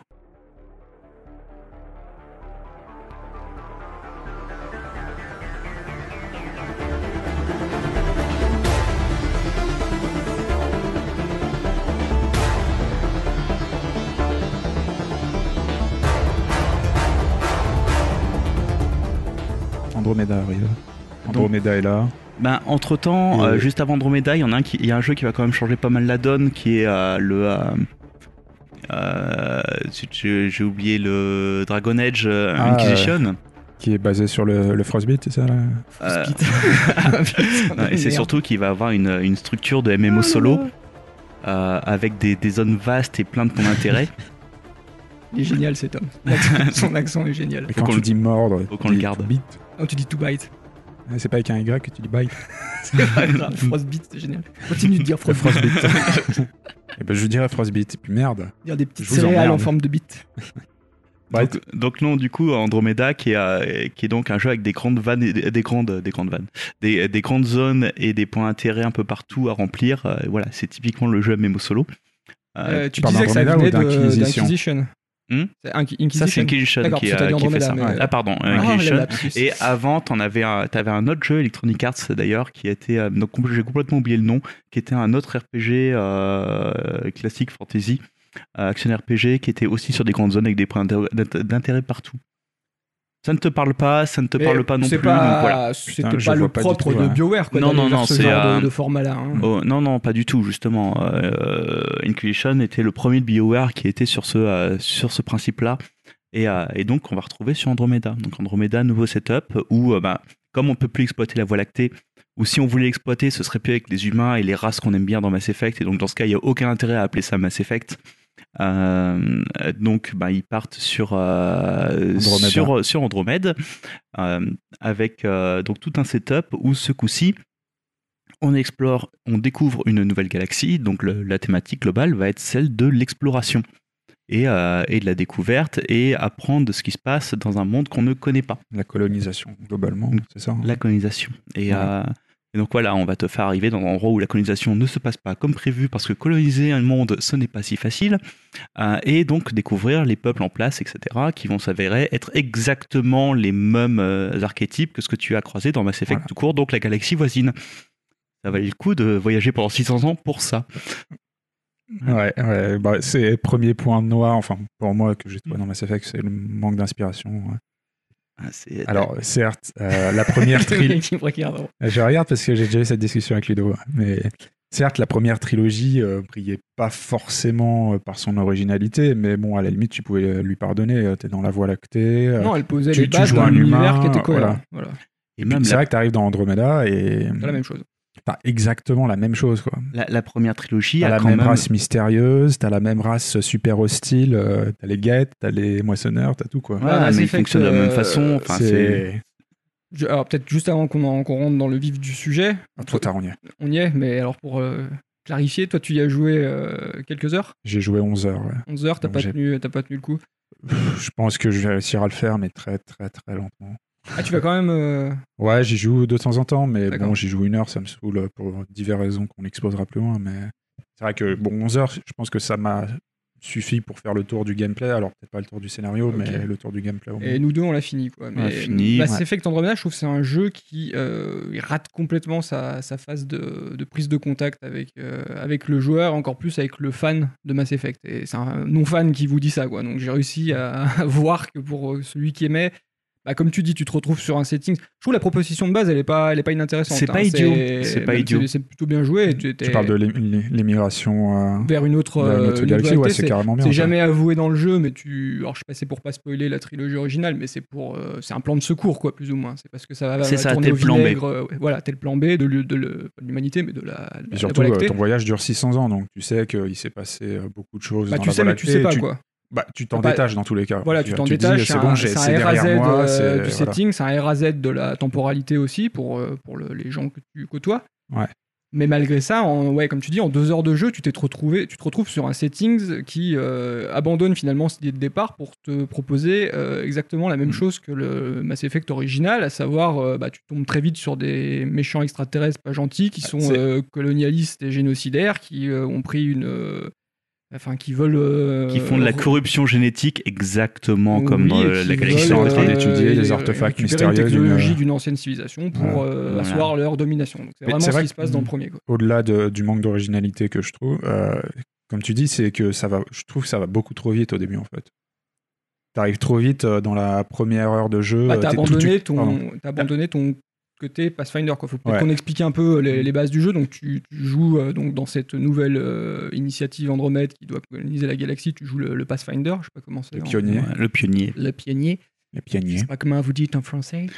Euh, donc ton rôle c'est de. Trouver des mondes euh, habitables. C'est ça, exactement. Ça. Et comme tu dis, très vite, tu vas te retrouver à abandonner cette idée-là parce que tu vas te retrouver face à des ennemis. euh, les Très ennemis vite, en tout de suite. hein. voilà, la tout de suite, première la planète première sur laquelle mission. tu tombes. Et je suis d'accord, ça va trop vite. quoi. Et donc ton rôle d'explorateur devient vite un rôle de militaire. C'est assez violent. La fin. Bon, bah, Fin. Euh, non, non, mais c'est c'est là où c'est mal joué, c'est qu'en fait, notamment tout ce qui se passait euh, à peu près de façon cohérente dans le Mass Effect 1. Euh, donc dans les missions euh, où fallait aller sauver des trucs ou aller récupérer des trucs ou euh, peu importe, ça se passait bien, c'était cohérent parce que tu étais un super flic. Et le super flic, c'est la personne qu'on contacte euh, quand il y a quand il y a plus aucun espoir. tu vois. Ouais. Là, t'es un explorateur. Et pourtant, on garde les, euh, la, la structure Mass Effect, et donc tout le monde vient te chercher quand, euh, comme si voilà, t'es le dernier, exploit, le dernier espoir pour, euh, pour prouver l'innocence d'un mec ou quoi que ce soit. Mais non, toi, t'es un, t'es un pionnier. Enfin, ton, ton truc, c'est de, euh, Bah, d'explorer des mondes. C'est vrai que si tu trouves que dans le premier euh, Mass Effect, on est trop vite propulsé en Ouais, tant que euh, héros, alors là, dans Je Andromeda, suis pas euh, 100% d'accord parce que quand même il a, il a, il y a un petit côté Shepard raté quoi dans, dans le héros et qui est volontaire je trouve dans Mass Effect Andromeda. C'est-à-dire que ce rôle de Pathfinder, même si il va l- tu vas l'assumer, c'est le, le but du jeu, que ce soit ton équipage ou que ce soit les, les gens du Nexus, bah jamais personne va, va trop te considérer comme un, comme un leader. Enfin, le, le héros fait quand même des anti-discours là où le premier, les Shepard de la trilogie originale, il, a tendance à lever les foules en, en trois mots. Bah lui, il fait des bides quoi, plus ou moins le, le héros. ah, mais je Je trouve trouve ça ça, assez rigolo quoi. je trouve Le- ça se re- ouais, je suis d'accord, mais ça se ressent pas trop dans la réaction des personnages secondaires. Bah, au bout d'un moment, t'as envie de dire, mais faut le virer ce gars, quoi. Juste, si, si vous le voulez pas. euh, Ouais, en fait, quoi. il, il râle, mais ça va pas plus loin, quoi. Tu vois. non, mais c'est un peu forcé, je suis d'accord avec vous. hein. Même la manière dont on te file un équipage entre les mains. D'ailleurs, t'es pas, Pass- c'est pas Pathfinder, désolé, je dirais Pathfinder, hein, je l'ai fait, je l'ai fait en anglais. Ouais, Euh, Dès le début. ouais. Dès le début, tu hérites du rôle de manière un peu forcée, on te met un équipage dans les mains de manière un peu forcée, et ça, pour un fan de Mass Effect, j'imagine que c'est dur à encaisser, qu'on te Bah, tu balance construis à pas la ton gueule. personnage, en fait. Tu construis pas ton personnage, tu construis pas ton équipe, quoi. On Ouais, te les tu- balance dans les mains en mode, euh, bah, voilà, ce sera votre équipe. Et euh, on peut pas dire que le design et le, le- le charisme des persos qu'on te donne à première vue, il, il va défendre le, le jeu. Quoi. Donc t'as vraiment l'impression que dès les dix premières heures, pour moi, tu retrouvais pas les qualités, euh, les maigres qualités, Bah. en tout cas pour moi, des, des anciens Ouais. Surtout quand on le compare avec le 2, où la grande force du 2, c'est l'équipage. Là, ton équipage, il est, il est clairement en dessous, en fait. Et, Et euh, puis, ouais, tu le récupères très très vite. quoi. Là où bah, dans le 2, t'as quoi, euh, tu- six membres en tout? le 2, tu devais quand même aller à pas plus ou moins aux quatre coins de la galaxie pour récupérer euh, telle ou telle personne. quoi. Et à chaque fois avec des setups différents. Ouais. Quand même libéré des prisonniers, t'allais à. Là, euh, dès la première planète, t'as quasiment tout ton équipage. Non, mais là, ça va euh, très fin. vite. Alors tu te dis, bon, bah pourquoi pas euh, Tu vas apprendre à les connaître. Et, Ah, tu et dis pourquoi pas, les qualités doivent être ailleurs. Ouais, tu te dis ça, ouais. Mais il y a des qualités d'ailleurs, hein, parce qu'il y a même des qualités qui, dès les premières heures, tu te dis c'est cool qu'ils aient quand même euh, corrigé deux trois défauts dans Mass Effect. Et moi, le premier point que je trouve assez plaisant dans Andromeda, c'est que le système de combat, il est cool. Les, Ouais. combats, euh, les combats sont cool. c'est il est nerveux, bon- ça bouge bon bien, il est un poil buggé, mais. euh, Alors, par contre, ouais. euh, j'ai l'impression que ça évolue toujours pas. Alors, moi, j'ai que 11 heures de jeu, mais j'ai l'impression que c'est Ça toujours évolue pareil pas, mais du début à la te- fin. enfin moi, j'ai étonnamment, ça m'a pas lassé. C'est vrai que c'est assez pareil Parce qu'il est plus dynamique. Parce qu'il est plus dynamique, parce que tu as plus de digeste, possibilités, ouais. tu peux sauter, tu peux faire des dashs, enfin c'est assez... Mais là, le challenge évolue pas vraiment comme dans les précédents. Et ça reste le même problème, les ennemis non plus, ça reste Ouais. toujours les mêmes. Ça évolue même encore moins parce que ce coup-ci, tu es limité à l'utilisation de trois capacités actives. Mm, C'est ça. Avant où tu avais, quand même plus le choix. Tu avais des raccourcis sur trois capacités, mais tu pouvais, faire, euh, tu pouvais en faire un peu plus. Après, il y a deux, ouais, il y a deux trois carottes quand même qui fonctionnent euh, bien ou pas trop mal euh, dans le côté RPG qu'ils ont réintroduit. Alors moi, j'étais resté à Mass Effect 2. Hein, je sais pas si Mass Mm. Effect 3 en mettait un petit peu plus, mais j'étais assez content de voir qu'ils avaient quand même remis un petit peu de, de RPG dans, dans Mass Effect avec, enfin même mettre du RPG. Alors que c'est vrai que tous les genres qui n'étaient pas du RPG en ont mis, ça aurait été con de s'en priver. Mais tu as quand même un système d'équipement, de- d'upgrade, de, t'apprends des compétences. Enfin, c'est une petite carotte quoi qui euh, qui te donne une raison de taper les ennemis et de prendre des niveaux. Quoi. Après, je suis d'accord que ça fait assez, euh, assez superflu, même au niveau des équipements, par rapport au challenge que te demandent les combats qui sont très bourrins. Quoi. Ouais. comme tu dis, tu as ça- trois skills à équiper. Ils ont fait un petit système un peu de, de job où tu peux changer ta, C'est ça, mais bon. ta, ta différente. Comparé aux, aux anciens où tu choisissais une classe dès le début, là tu as un système Mm. de classe un peu dynamique où tu peux changer dans vrai les combats. Concrètement, tu n'en as pas C'est- vraiment besoin. voilà, c'est vrai que du coup, c'est un peu dommage de proposer ça, mais derrière d'avoir un challenge qui nécessite pas justement Voilà, il y a- il y a d'adapter tes plein de jobs. systèmes de- comme ça qui sont, qui sont finalement bienvenus, mais qui au final sont assez lourds dingues à, à gérer et qui apportent Mm. pas grand chose. Les armes, la- la- le craft, tout ça, c'est. Ouais. En fait, tu vas tomber sur deux, trois combats dans le jeu qui vont être un peu plus ardus que les autres, mais généralement, c'est plus parce qu'il y a un spawn infini d'ennemis et, euh, et c'est ça qui va te, qui va te mettre dans la merde. C'est ça, c'était ta gestion des munitions qui va poser vraiment problème plus qu'autre chose. Mais oui, on peut leur accorder qu'ils ont vraiment amélioré ce point-là euh, de l'ancienne trilogie où les combats étaient assez, assez chiants. Mais. Est-ce que c'est lié au Frostbite? Mais c'est. Frostbite, il c'est quand même du moteur pour faire du boum boum, non? Il faut expliquer, c'est Battlefield, alors tes combats. Et même les, euh, les déplacements, le fait d'avoir rajouté un saut, d'avoir rajouté un peu de relief au décor, tout ça, ça va plus dans Ouais. le, ça va dans- avec l'idée que ben, maintenant tu es un explorateur en fait. C'est plus ça. Et donc on va te donner des, des outils qui vont te permettre de mieux te déplacer. Et ces outils pour mieux te déplacer, ben, ils te servent aussi en combat. Ouais. Du coup, D'ailleurs, ils te refournissent un Mako, ils te refournissent un Mako, Mais mais, qui est plutôt bien fait. et qui est plutôt bien, contrairement au 1. où Après, une fois qu'il a fait, une hein. fois qu'il a raté un peu ses dix premières heures et qu'il renoue un petit peu avec son idée de départ, à savoir de te proposer d'explorer des, des planètes et de d'explorer, ouais. Je trouve que le jeu quand même réussit à par moments à être, euh, à être sympathique dans son exploration. quoi. Déjà, déjà, les planètes que tu visites, elles ont de la gueule. Alors, il n'y en a pas énormément. euh, J'en suis à cette jonction justement des 10 heures de jeu. euh, Ouais. Peut-être que ça devient mieux après. Ouais. Bah, visuellement, je trouve que c'est déjà beaucoup plus réussi que. que- Oui. Et pour moi, c'était déjà un, un soulagement, enfin, une bouffée d'air frais que de voir que putain, il y avait enfin des environnements un peu à l'extérieur euh, dans Mass Effect, quoi. Et de se, se promener dans des environnements qui changeaient aussi d'une planète sur l'autre. Même si ça reste des couloirs, donc. euh, Ouais, mais toi, je pense que tu, tu sortiras jamais de la définition d'un couloir dans un jeu, quoi, parce que Ouais. oui, il y a des frontières euh, qui font euh, 30 km de large. bah, les mais- deux planètes que j'ai fait en tout cas. Bah, Mais oui, c'est des, des grandes zones euh, pleines de points d'intérêt. C'est ouais. des open world un Mm. peu con maintenant. Quoi. Mais visuellement, au moins, elles sont jolies. Après, euh, oui, oui, ça c'est ce que tu y fais dedans, c'est un autre problème. Quoi. Mais euh, si tu veux, notamment, là où je suis pas d'accord avec toi, c'est qu'en faisant le 2, les, euh, dans les décors, tu avais des décors ouverts, enfin, tu avais des environnements ouverts. Après, oui, toi, tu te balades dans un couloir, on est d'accord. Mais Attends, il y en avait deux ou trois dans le 2. euh, en fait, c'est juste que le, la notion d'exploration dans le premier Mass Effect, c'est juste qu'on va te, on va te multiplier les lieux les, dans les petites missions. Euh, mais voilà, ça va être des zones très petites, très timées pour une demi-heure, etc. c'est ça le problème dans le Et ben, 2, en fait, je suis pas Ah, d'accord. putain.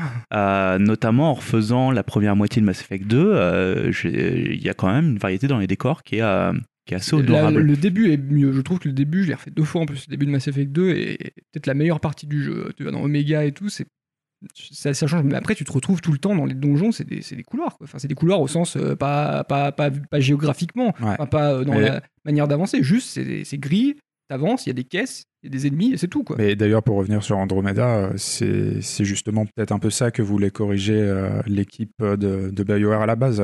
Comme ils comme ils l'ont dit dans plusieurs interviews, ils voulaient vraiment partir sur un jeu C'est un jeu d'exploration. full exploration, ce qu'ils n'ont Ouais. pas du tout réussi pour diverses raisons qu'on expliquera peut-être plus tard. Mais à la base, ils voulaient vraiment, eux, partir sur un jeu full exploration. Ouais, ils voulaient euh, faire une sorte de No Man's Sky. euh, ils voulaient euh, concrétiser ce qu'ils n'avaient pas vraiment réussi Mm. à faire dans la première trilogie. Parce que les difficultés techniques, principalement, hein, Voilà, ouais, ils ne pouvaient on- pas on faire des pas grosses zones. pierre, hein, c'est juste que, que voilà. Non, au final, ils ont retenu quoi 6-7 Mais- planètes euh, qui, euh, je trouve, même si elles sont. bah, Je parle pas de ce qu'on va faire dedans, mais en tout cas, visuellement, je trouve qu'elles sont, elles sont jolies, elles sont plaisantes à, à explorer et, euh, et elles offrent euh, du dépaysement. Quoi. Moi, c'est- c'est- ça, ça me faisait plaisir d'être dépaysé dans, dans un Mass Effect. Quoi. Tu parles d'Andromeda. là. Je parle d'Andromeda, ouais. Ouais. Ah, ben justement, c'est d'autant plus frustrant, je trouve, euh, de savoir ça quand tu sais que la première mouture de Andromeda était beaucoup plus basée sur l'exploration. Tu te dis, ah, putain, ça aurait pu être quand même sacrément chouette. euh, si tu avais vraiment eu un open world euh, complet à explorer. euh. Ouais, je suis pas d'accord parce que c'est la structure des missions en fait qui va, qui va vite saouler pour, euh, pour, euh, pour Andromeda. Ouais. Notamment bah, le, le principe de marcher sur des points d'intérêt et, euh, et grosso modo tu prends ta map et tu fais une checklist. Enfin, c'est pas agréable Mais à c'est jouer. c'est en partie pour ça, euh, de ce qu'ils ont dit, c'est en partie pour ça qu'ils ont abandonné la première mouture de- d'Andromeda, c'est qu'ils n'arrivaient pas à marier euh, vraiment le côté open world, limite sandbox Ouais, ouais. qu'ils voulaient, Mhm. avec le côté euh, écriture assez lourde qu'il y avait dans les autres Mass Effect. Et ils voulaient marier Mhm. les deux, ils voulaient réussir, ils n'ont pas réussi. Ça peut-être plus pour que ça que tu ressens ça. ouais, Bah, non sens. seulement, Mais- ouais, bien, ils avaient une bonne base quoi, pour te laisser euh, explorer librement sans, sans qu'on te fasse chier, mais au final, je trouve ça ma- l'exploration euh, des planètes. Donc, pour expliquer, tu te retrouves à. on- te propose telles planètes qui ont été déjà présélectionnées euh, au préalable par ton, euh, ton, ton initiative, là. ton initiative ouais, qui dit bah, celle-là, il y a des chances qu'elle soit potentiellement viable. Tu vas y aller, tu vas grosso modo euh, avoir euh, trois choses à faire dans ces planètes-là. C'est d'abord, tu devras activer les vestiges de l'ancienne civilisation pour rendre le climat un peu plus favorable. Tu vas devoir nettoyer euh, le, le- La le- menace extraterrestre qui bah, sera présente avant toi. Et éventuellement, tu devras résoudre un conflit local euh, avec les, les gens qui se sont déjà installés sur cette planète. Voilà, la- les planètes sur lesquelles on peut pas s'installer, Voilà. bah, finalement il y a déjà des gens dessus. C'est vrai que c'est assez incohérent. Il y a un peu con, quoi. Tout, tout est incohérent. Mais à la limite, c'est des petits endroits, quoi, même si c'est un peu con. Et on, Après, tu pars dans la pampa, grosso modo, t'explores, et comme tu dis, c'est là où c'est chiant, c'est que tu fais du nettoyage de, de, de map, donc ça c'est un peu chiant, même si t'arrives quand même des fois par moment à arriver sur des, des petits moments, de- soit de contemplation, soit de... Tu vas te retrouver à nettoyer un corps ennemi qui sont assez, assez épiques, mais à côté de ça, tu retombes dans les travers d'un open world moderne où c'est du point d'exclamation partout, où c'est de la quête nulle à accomplir, où tu vas passer ton temps à, à faire les choses parce que tu as envie de nettoyer, euh, nettoyer ton, ton journal de quête plus que par, euh, que par envie. Quoi. Ouais, mais un peu. Ça. Ça, le problème, c'est qu'en effet, tu te mets à jouer par obligation. En fait, c'est juste ça. Tu vas remplir tes points parce qu'il faut que tu le fasses. C'est pas parce que ça te fait plaisir. Tu ça, vas ça faire me les rappelle quêtes. un peu euh, finalement ce que tu ressens dans les MMO quoi, quand tu fais tes. Je sais pas, par exemple, WoW, euh, ces dernières années, ou quand tu fais des quêtes journalières, tu te connectes tous les jours, tu répètes la même quête. Mais le problème, c'est qu'après, parce que ce- cette tu- exploration de planète que tu fais une fois et que tu dis, bon, bah ok, j'ai rendu viable une planète et c'est assez gratifiant de voir qu'après, tu arrives à installer une colonie, c'est assez cool. Bah, on te propose de reproduire 5, 6 fois, je sais plus combien de fois, le même Mm. schéma sur des planètes qui sont différents, qui ont quand même un settings, euh, enfin, visuellement, qui sont, qui sont jolis et qui tranchent, mais où, globalement, tu fais exactement la même chose, quoi. Au bout d'un moment, c'est quand même assez lourdingue, quoi. Ouais.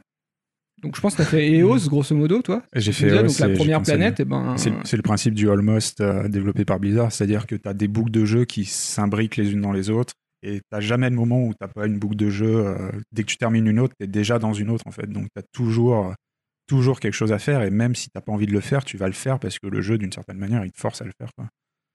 Il te- Bah, c'est pas fun. Ah, c'est pas fun. Ah non, mais je constate, hein, c'est pas Non, fun. C'est abrutissant en fait. C'est abrutissant. Tu te ouais. retrouves à le faire bêtement et des fois tu te dis mais pourquoi pourquoi je fais ça quoi? Et tu vas tu, chopes une compétence qui te montre des coffres sur la carte et comme un con tu vas looter les coffres parce que tu veux les trouver mais tu sais que ce qu'il y a dedans tu vas le jeter dans la foulée parce que t'en as pas besoin.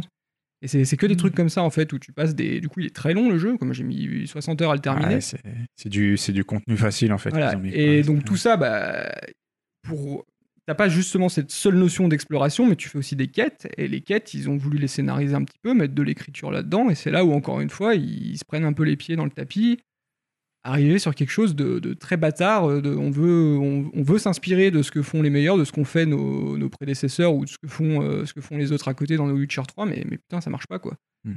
Les, les quêtes, elles sont. euh, On l'a pas précisé, mais c'est pas la même équipe de développement. que- Ouais, on n'a pas donné beaucoup d'explications sur le, Hmm. Le développement. C'est donc Edmonton. euh, c'est- non, c'est Edmonton, c'est ceux qui ont fait le, La première euh, trilogie, la là, c'est Montréal. et là, c'est Montréal. euh, Voilà, pas du tout la même équipe. qui était un peu le euh, projet bis de, de, de BioWare, sachant qu'ils bossent sur. euh, Sur Anthem. euh, Anthem- Anthem, ouais. Anthem. Mais on sent Anthem. qu'ils ont vraiment galéré techniquement à faire fonctionner leur jeu. Et d'ailleurs, à la release du jeu, euh, techniquement, c'était pas ça, hein, comme on a pu le voir euh, sur, sur Internet. Et que ça s'est fait un peu au détriment de, de l'écriture. quoi. Après, dans ce que tu pouvais voir sur le net, t'avais pas mal de choses qui étaient forcées. Ouais, Ou, ouais. euh, voilà, pour les démarches à la ouais, con, ça forçait gauche-droite, etc. En, jou- en jouant, toi, tu peux le refaire aussi encore maintenant.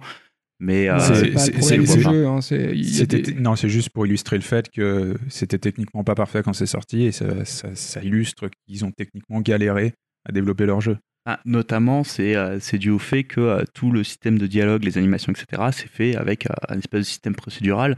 euh, alors que dans, dans le 2, notamment, t'avais pas mal de choses qui étaient faites à la main. Ouais. Euh, alors certes, ils ont pu faire beaucoup plus de contenu dans, le, euh, dans Andromeda, euh, et ça leur a pris probablement beaucoup moins de temps, mais ça marche beaucoup moins. quoi. Ouais. Et euh, tu te retrouves bah, notamment tous les dialogues, la mise en scène des dialogues, c'est plan A, plan B, plan A, plan B. Enfin, c'est du champ contre champ extrêmement basique et répétitif. Les, les mimiques faci- faciales, elles partent complètement en cahuète parce que ça n'a pas été retouché à la main. Enfin, tu sens qu'il n'y a, pas- y a pas eu le même soin derrière. Mm. Et tu te retrouves quand même sur un truc où le, le- la grosse, le gros intérêt de la première trilogie Mass Effect bah, a été fait en moins bien dans Andromeda. Voilà. Mais après, comme tu le disais, c'est un truc qui étaient partis sur quelque chose de complètement différent euh, dans leur, Mm. euh, dans leur optique. Et, Et en ils fait, se sont retrouvés à, à sauver les meubles, quoi, finalement. Non, le problème, c'est que, Et- comme, on- enfin, comme il disait, euh, ils, ont, ils sont partis sur le Frostbite Engine de DICE, euh, qui n'est pas du tout conçu pour faire euh, euh, des open world comme ils voulaient faire, quoi. C'est-à-dire un univers euh, vraiment full exploration, tout ça. Il le moteur de jeu n'était pas du tout conçu pour, ils ont galéré à essayer de l'adapter, de l'adapter. Ils n'ont jamais réussi. Ils ont euh, quitté la première mouture et ils sont repartis sur autre chose. Ils ont fait un reboot, un reboot du reboot. Et Ouais. du coup, euh, bah, ils se sont retrouvés avec un manque de temps aussi euh, pour euh, finir euh, l'écriture Après, du ouais, jeu. ils ont et- fait du, du remplissage bête et con et facile, Bah ouais. C'est-à-dire de la, C'est pour ça que le contenu est pas de la intéressant, comme quête, tu dis. de la quête FedEx. Il y en a beaucoup trop, quoi. Le jeu, il dégueule de contenu, c'est terrible. Tu fais pas, tu fais pas 10 mètres même avant le début du jeu, t'as pas encore ton vaisseau, déjà tu t'es fait assaillir par la moitié de, de- du. Nexus, donc la base, de, de quêtes pas forcément intéressantes à résoudre, quoi. Donc euh, non, c'est pas, c'est pas palpitant. Après, bon, il y a quand même des, des points pas trop mauvais, quoi, non, Yannick? Bah, c'est voilà, il je sais pas quoi, je sais pas pourquoi en fait je l'ai fini ce jeu. Euh, c'est ça le problème. Comme tu comme tu dis, à un moment on te met dans une espèce de boucle, Moi euh, non plus. une, une espèce de boucle abrutissante où ben voilà, tu t'aperçois que ben voilà, ça, ça fait 40 heures, j'ai quasiment terminé le jeu, maintenant le pousser jusqu'à la fin.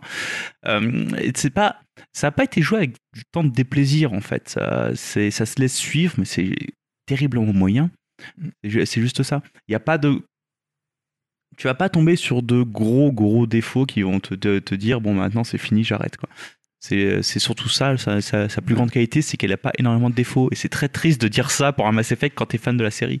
Ouais. Après, quand t'es pas fan de la série, t'as quand même, je trouve, deux, trois propositions dans, dans l'écriture. Comme je le disais, là, le point de départ est pas forcément mauvais, l'idée d'explorer. Mhm.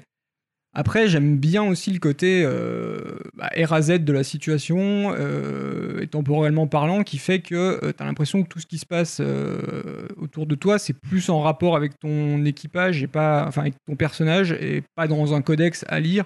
Et du coup, je me suis senti quand même plus impliqué par ce qui se passait et ce qu'il y avait à faire que dans, les... que dans la trilogie originale. Ah, oui, mais en même temps, t'as beaucoup moins de codex parce que t'as beaucoup Bah, moins de choses neuves. Ah oui, c'est ce que parce je veux que dire. Après, les choses neuves, t'as deux races. Et deux races qui fonctionnent exactement comme, euh, comme les Après- races que tu avais déjà connues dans Mass Effect.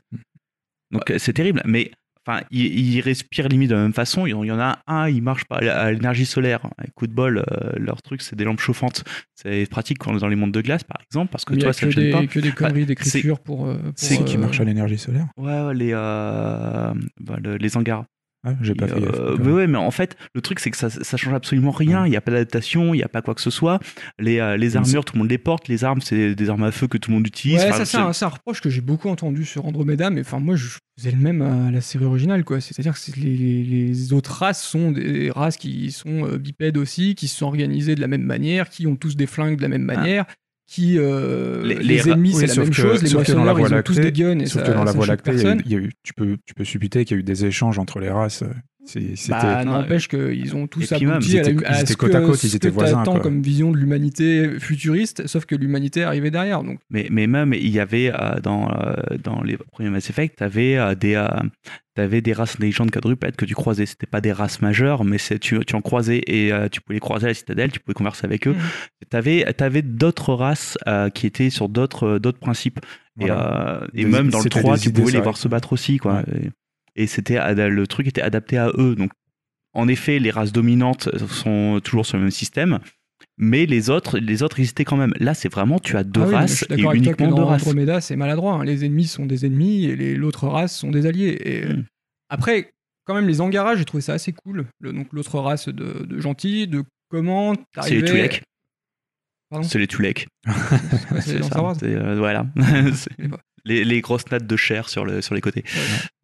Mais je trouve que la manière dont tu, via des quêtes et des trucs comme ça, t'arrives quand même à t'impliquer dans leur. Apprendre des trucs sur leur culture, leur organisation. Et c'est des choses, je trouve que dans Mass Effect original, t'avais pas non plus, parce que bah, déjà les races étaient plus nombreuses, fallait que tu tapes grosso modo du codex pour euh, avoir du background sur les civilisations. C'est normal, elles dans- étaient plus nombreuses. Dans le premier Mass Effect, les races étaient assez inégales dans leur traitement aussi. Euh, Ah, les Krogan, tout ça, t'en apprenais bien plus. Les Krogan, Voilà, les t'avais beaucoup Galariens sur les. Krogan, mais euh, les autres c'était de l'info. ouais. Si tu voulais la chercher, c'était via le codex. Et là, Ouais. forcément, il y en a qu'une seule, donc tu peux faire des quêtes dessus. Tu peux faire. euh, Il y a un, petit point de, de scénario qui se passe avant le début du jeu, avec une rébellion sur le Nexus, qui est à la fois intéressante et à la fois euh, un peu bizarroïde. Et une source d'incohérence. Quasiment toutes les incohérences sont sorties de là, en fait. En gros, tu as une rébellion sur le Nexus avant que tu te sortes de cryo et tu as des, re- des, des gens qui ont décidé de partir et qui bah, sont allés sur d'autres planètes et tu vas, euh, tu vas les croiser là-bas. quoi. Donc, déjà les moins, euh, Et ils ont colonisé les planètes qui sont incolonisables. Ils ont fait, euh, ils ont contact- vu les, extra- les extraterrestres et vécu avec eux avant le premier contact. Euh, donc, Ouais, euh, ça c'est super cool. Puis surtout, ils ont l'air, ils ont l'air bien plus développés, bien plus développés que l'initiative avec beaucoup moins de moyens. Parce que j'imagine, Ouais, ils voilà. sont partis de l'initiative, ils sont partis euh, un peu les mains dans les poches. Quoi. C'est c'est plein de Et moments comme encore- ça en fait où tu te dis mais on les a exilés, mais on continue de faire des routes commerciales avec eux. Enfin, c'est Ouais. complètement con. Toutes les incohérences du jeu ou presque viennent du principe des exilés. c'est Ouais, terrible. Enfin, tu sens que voilà, il y a- il y, a des trucs bien, mais tu sens que la base, elle est, elle est, elle est, elle est fragile, quoi, et qu'elle est maladroite, et, et qui sont euh, raccrochés à ce qu'ils pouvaient, en l'occurrence le- leur passé et Mass Effect, euh, la trilogie originale, pour recréer des, des moments, même dans la trame principale, quoi. Il se passe pas. des- Elle est pas passionnante, la trame principale, elle fait très euh, to be continued aussi. Et elle manque, je trouve, d'un gros climax, quoi, même si la, fin est pas tout à fait nulle. Alors, la, toute fin a le côté best-of des, euh, des missions de fin de Mass Effect, en fait, hein, tout bêtement, euh, où tu vas avoir tous les participants que tu as croisés qui vont, euh, qui vont se réunir pour la, dernière grosse baston. Et la, et la toute fin, donc on est sur un truc très rythmé, très scénarisé, et franchement, elle marche bien. Et c'est là où tu te dis que s'ils avaient soigné le reste, autant, ce jeu aurait pu être très cool. Voilà. Oh, c'est finalement c'est le sentiment un peu d'un gâchis quoi. Bah, c'est ça, Ouais, c'est moi, juste, euh, c'est c'est- juste très dommage quand tu lis, euh, quand tu y joues. Quoi. C'est vrai que quand j'ai commencé le jeu, j'étais vraiment très haineux de ce que je découvrais. J'aimais pas du tout quoi. Et c'est vrai qu'après j'ai lu l'article que tu m'as filé là sur euh, sur l'histoire du développement et c'est c'est un peu triste en fait finalement. C'est un peu triste ce qui est arrivé au studio de dev. Ouais. Ils sont ils ont un peu joué quand même de malchance et de Bah Ils voilà, après, c'est le par jeu. hein. Oui, euh, ils oui, sont bien, bon, après, ils ont quand même géré leur truc euh, de manière pas très brillante non plus. Et euh, Ouais, je pense que les, les fondations même du projet étaient, étaient pas saines. Quoi. Un Mass Eff- enfin, Bio- BioWare a décidé de mettre un peu Mass Effect euh, dans les mains de quelqu'un d'autre en justement euh, pense- en pensant qu'ils allaient se, rat- se rattacher aux, aux bases de, de la première trilogie pour pouvoir développer autre chose. euh, Je pense qu'ils voulaient quelque côté. chose de frais et c'est pour ça que aussi qu'ils ont délégué. euh, Ils sont dit euh, peut-être une autre Bah, vision. eux, ils, voulaient, ça- ils voulaient bosser sur Oui, ils la voulaient faire autre chose, quoi, surtout. donc, euh, Mais, Mais ouais, enfin voilà, au bout d'un moment, tu vois les gens galérer comme ça, bon, bah, on arrête le projet, on n'essaie pas de le sortir. C'est, euh, c'est comme Mirror's Edge 2, euh, Edge 2 quoi.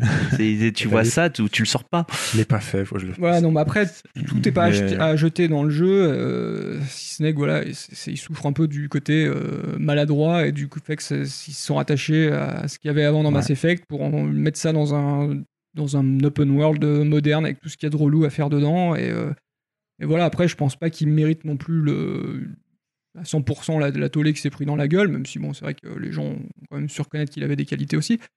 Et après, voilà, pour l'avenir de la licence, je sais pas s'il méritait de, mettre en stand-by pour autant euh, tout Mass Effect. Enfin, du moins, comme tueur de licence, je trouve qu'il est pas pire que FF15. quoi. FF15 a, a eu un meilleur, euh, un meilleur accueil, je trouve que. Je pense qu'il est facilement comparable à FF15 en termes de, Bah, dans, les- dans de, l'idée con- de, de de- conjoncture de développement et de. et la déception que ça propose, Ouais, euh, c'est ça, que ça c'est- provoque Bah, plutôt. c'est peut-être vous, votre, votre FF15. euh. Bah, pour moi, oui, euh, ayant pu faire les deux à fond, c'est un FF15 occidental. Quoi.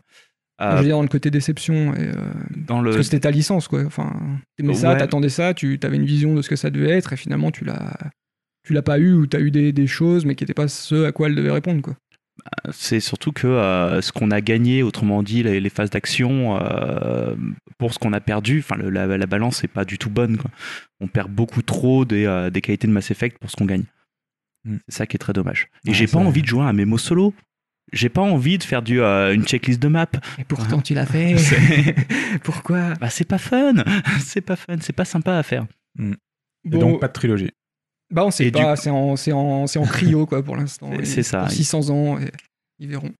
Waouh, quelle belle transition Ah, pour finir. Bon, en cryo, bah, on se réveillera alors euh, dans, dans 600 ans pour la sortie du 2. Ou pas. Et voilà, ouais, Mm. ou pas. Bah, c'est vrai que ça a refroidi un peu tout le monde, donc euh, même s'ils en font Mm. un deuxième et qu'il est super réussi, euh, bon, je sais pas, on verra. Ouais. Voilà, vous avez des choses à rajouter euh, On conclut là-dessus. Ouais. Un jeu moyen Bon, Ouais, très très moyen. très très moyen. Très bien, passons à la suite, à la recommandation du mois.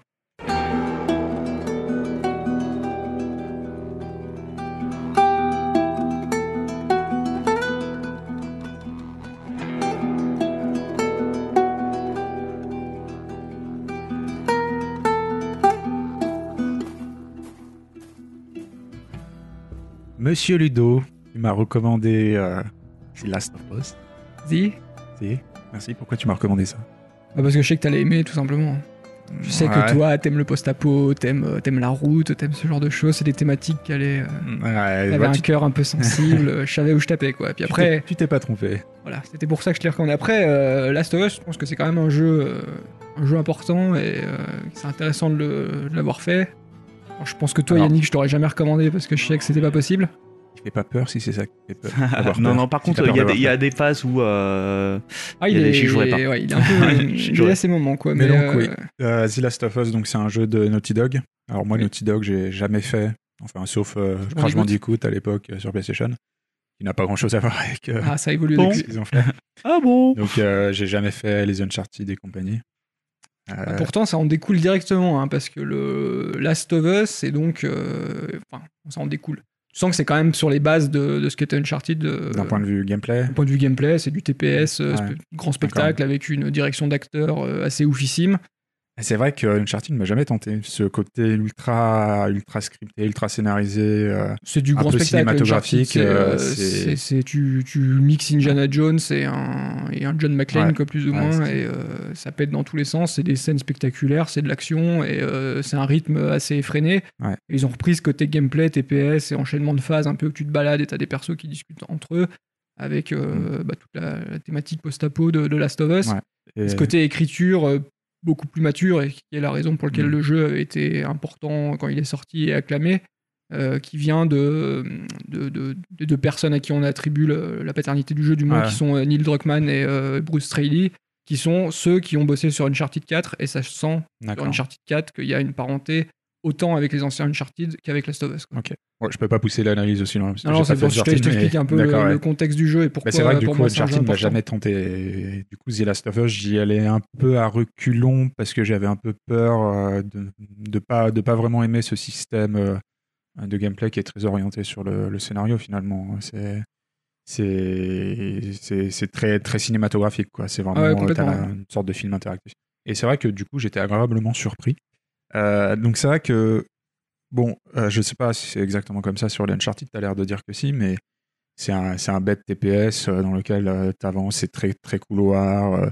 tu arrives sur certaines zones, tu sais que ça va être une zone de combat parce que euh, le level design est fait de telle sorte que C'est des scènes, en fait, c'est un enchaînement de scènes et euh, de de, lieux que tu traverses avec un, un point d'entrée, un point de sortie qui sera Voilà. toujours le même. quoi. Et donc entre ces, entre ces, ces scènes, on va dire ces lieux qui, où il va se passer des choses, euh, la transition se fait euh, via, euh, via un dialogue avec euh, le personnage qui t'accompagne. Donc en l'occurrence, euh, tu te balades avec Ellie donc dans un monde post-apo. Euh, Il y a eu une invasion zombie, etc., etc., classique. Mm.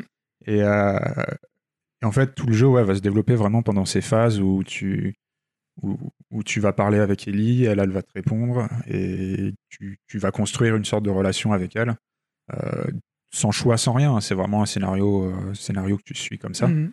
Et j'ai trouvé ça vraiment sympa.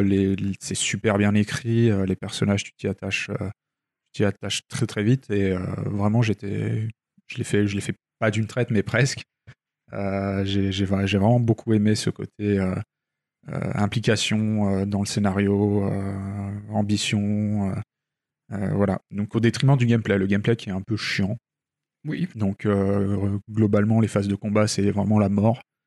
Euh, si vous avez euh, pas aimé les phases de combat sur Horizon où on se bat contre des humains, bah là c'est un peu pareil. quoi. Si vous avez des humains super bêtes en face de vous, Alors, Oui et non, parce que, enfin, c'est chiant, disons, parce que c'est lourd. C'est un gameplay qui est très lourd, lourd. qui est très difficile à manier. Mais il y a quand même quelque chose dans le jeu qui est intéressant, c'est ce côté un peu survie. Et mine de rien, Voilà. il est assez difficile. alors Enfin, vas-y, je te laisse parler parce Ouais. que c'est le but. Alors, euh, bah oui, tu fais bien de le souligner, le côté survie. Ce qui est assez chouette dans ce jeu-là, c'est que euh, les objets que tu ramasses, ils comptent.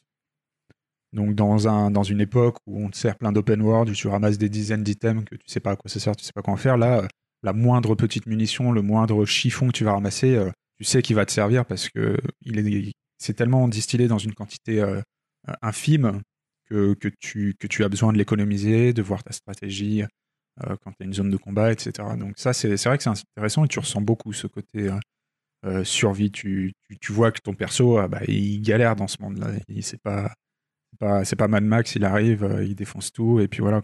C'est, ça demande une certaine approche, du coup, euh, pour les combats, une certaine euh, stratégie. Mais bon, malgré tout, les zones de combat, je les trouve. Bah, L'exécution est très chiante. L'exécution est chiante, quoi, parce que le personnage se veut réaliste, donc il a des mouvements qui sont super lourds.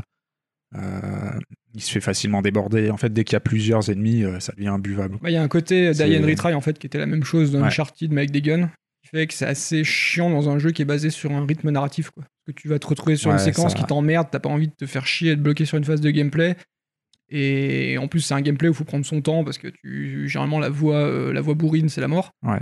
Et quand tu recommences des séquences, ça fait bien chier. Ouais, ça apporte rien à l'intérêt du jeu finalement. C'est- presque des pas, jeux on- finalement, je trouve qu'ils gagnent à être faits en mode facile, où tu te Ouais. prends pas trop la tête. Ah, euh, carrément, ouais. je, conseillerais de le, de faire en mode facile puisque c'est pas l'intérêt. L'intérêt, il est vraiment sur le scénario et sur les relations que tu entretiens avec les personnages. Avec Ellie en, en partie et les autres personnages que tu vas rencontrer. Quoi. Mm. Donc voilà. Euh, en fait, on peut pas dire grand chose dessus. C'est... Sans, sans spoiler, sans parler de l'histoire, etc. C'est difficile de dire, mais. Mais, mais voilà, j'ai beaucoup apprécié la manière dont c'est raconté. euh, C'est, en fait, c'est très crédible. C'est, t'as peut-être moins l'impression d'être dans un scénario hollywoodien euh, héroïque. Là, t'es vraiment euh, avec des, des personnages qui, qui te semblent humains, qui te semblent crédibles. ah, c'est très sombre, c'est sont- très cynique aussi dans le propos. Oui, Mais c'est toutes des qualités qui avaient été soulignées quand le jeu était sorti, et au-delà de la dimension gameplay, et, enfin visuellement aussi, parce que c'est vrai que Ouais. Naughty Dog est connu pour ça, pour euh, Ah, créer ça- des, ça des baffes ouais. techniques, et quand ça sort, ça, ça, met, ça met tout le monde d'accord. Ouais. Euh, Il y avait un côté quand même, une volonté d'élever, je trouve, le niveau d'un blockbuster de jeux vidéo. Et montrer que ça avait vraiment rien à envier euh, au cinéma, quoi, que ce soit dans, la, dans les moments spectaculaires, dans la direction des acteurs et le, la motion capture, les, les émotions que tu pouvais faire passer par les Mm. Ah, visages.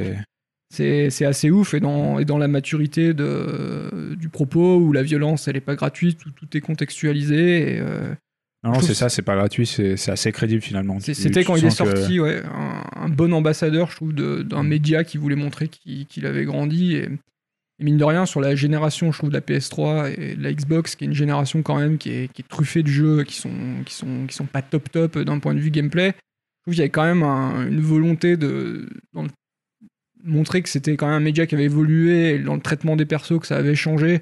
Et tu prends. C'était devenu plus mature. Quoi. Ouais, On se rapproche quand même d'un d'un scénario, d'un film, euh, mais d'un bon film. Quoi, d'un- Mais tu vois, t'as plus ce côté, euh, tu, tu es le héros, tu vas sauver, euh, sauver la princesse Ouais, ou la fille ou quoi que ce soit.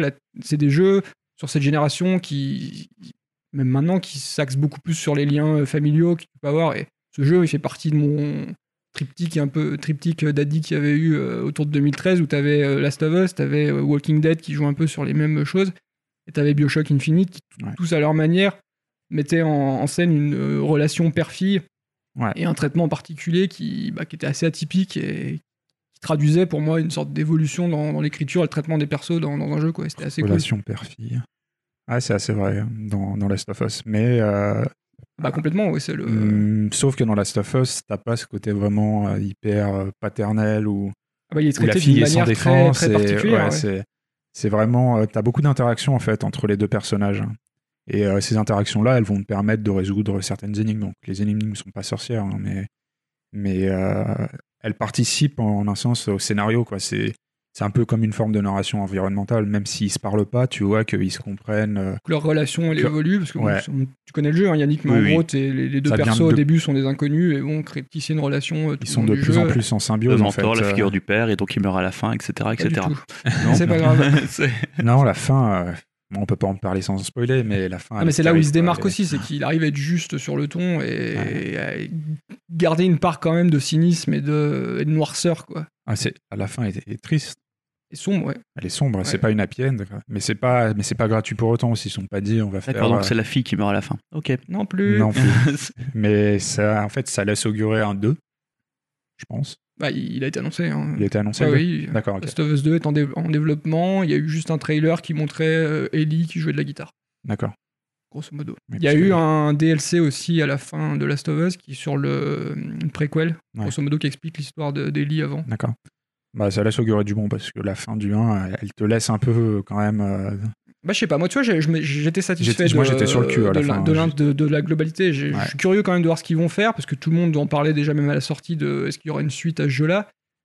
Et Ah, j'attends tu- de voir quand Tu même. te dis, ça peut pas se terminer comme ça, c'est pas possible. Quoi. À la fin, t'es es en même temps, t'es es bluffé, mais en même temps, t'es frustré quoi, de ce qui se passe. et- Après, voilà, on parlait de BioWare qui savait écrire des, des- des RPG, des, des histoires de RPG. Là, on a quand même sur Naughty Dog qui est l'autre euh, penchant des, des jeux euh, spectaculaires, mais qui savent aussi écrire. Quoi. Même si Uncharted, c'est pas. Mm.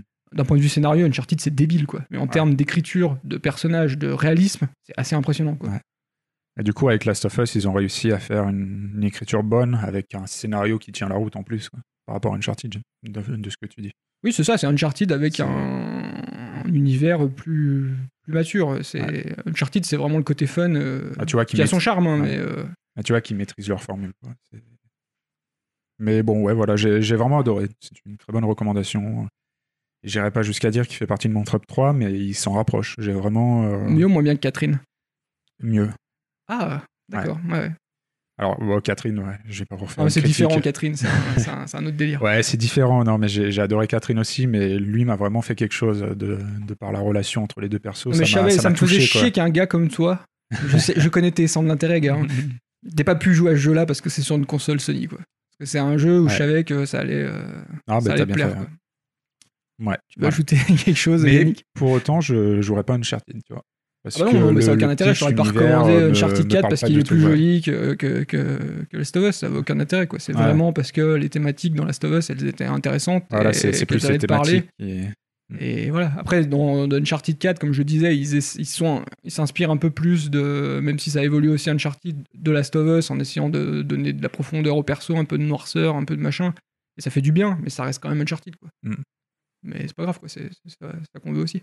Bon, je vois que tu me regardes. non, mais, je sais euh, pas parce que je, je crois que tu voulais intervenir. Non, euh, non, pour du- tout, du un tout, petit du tout. sarcasme ou. Non, non, non, c'est, euh, je pense que c'est un jeu que j'adorerais détester, donc ça sert absolument à rien que je le fasse. Mais tu sais que j'ai rejoué il y a pas longtemps du coup et je me Euh, disais mais non, Last putain, of Us.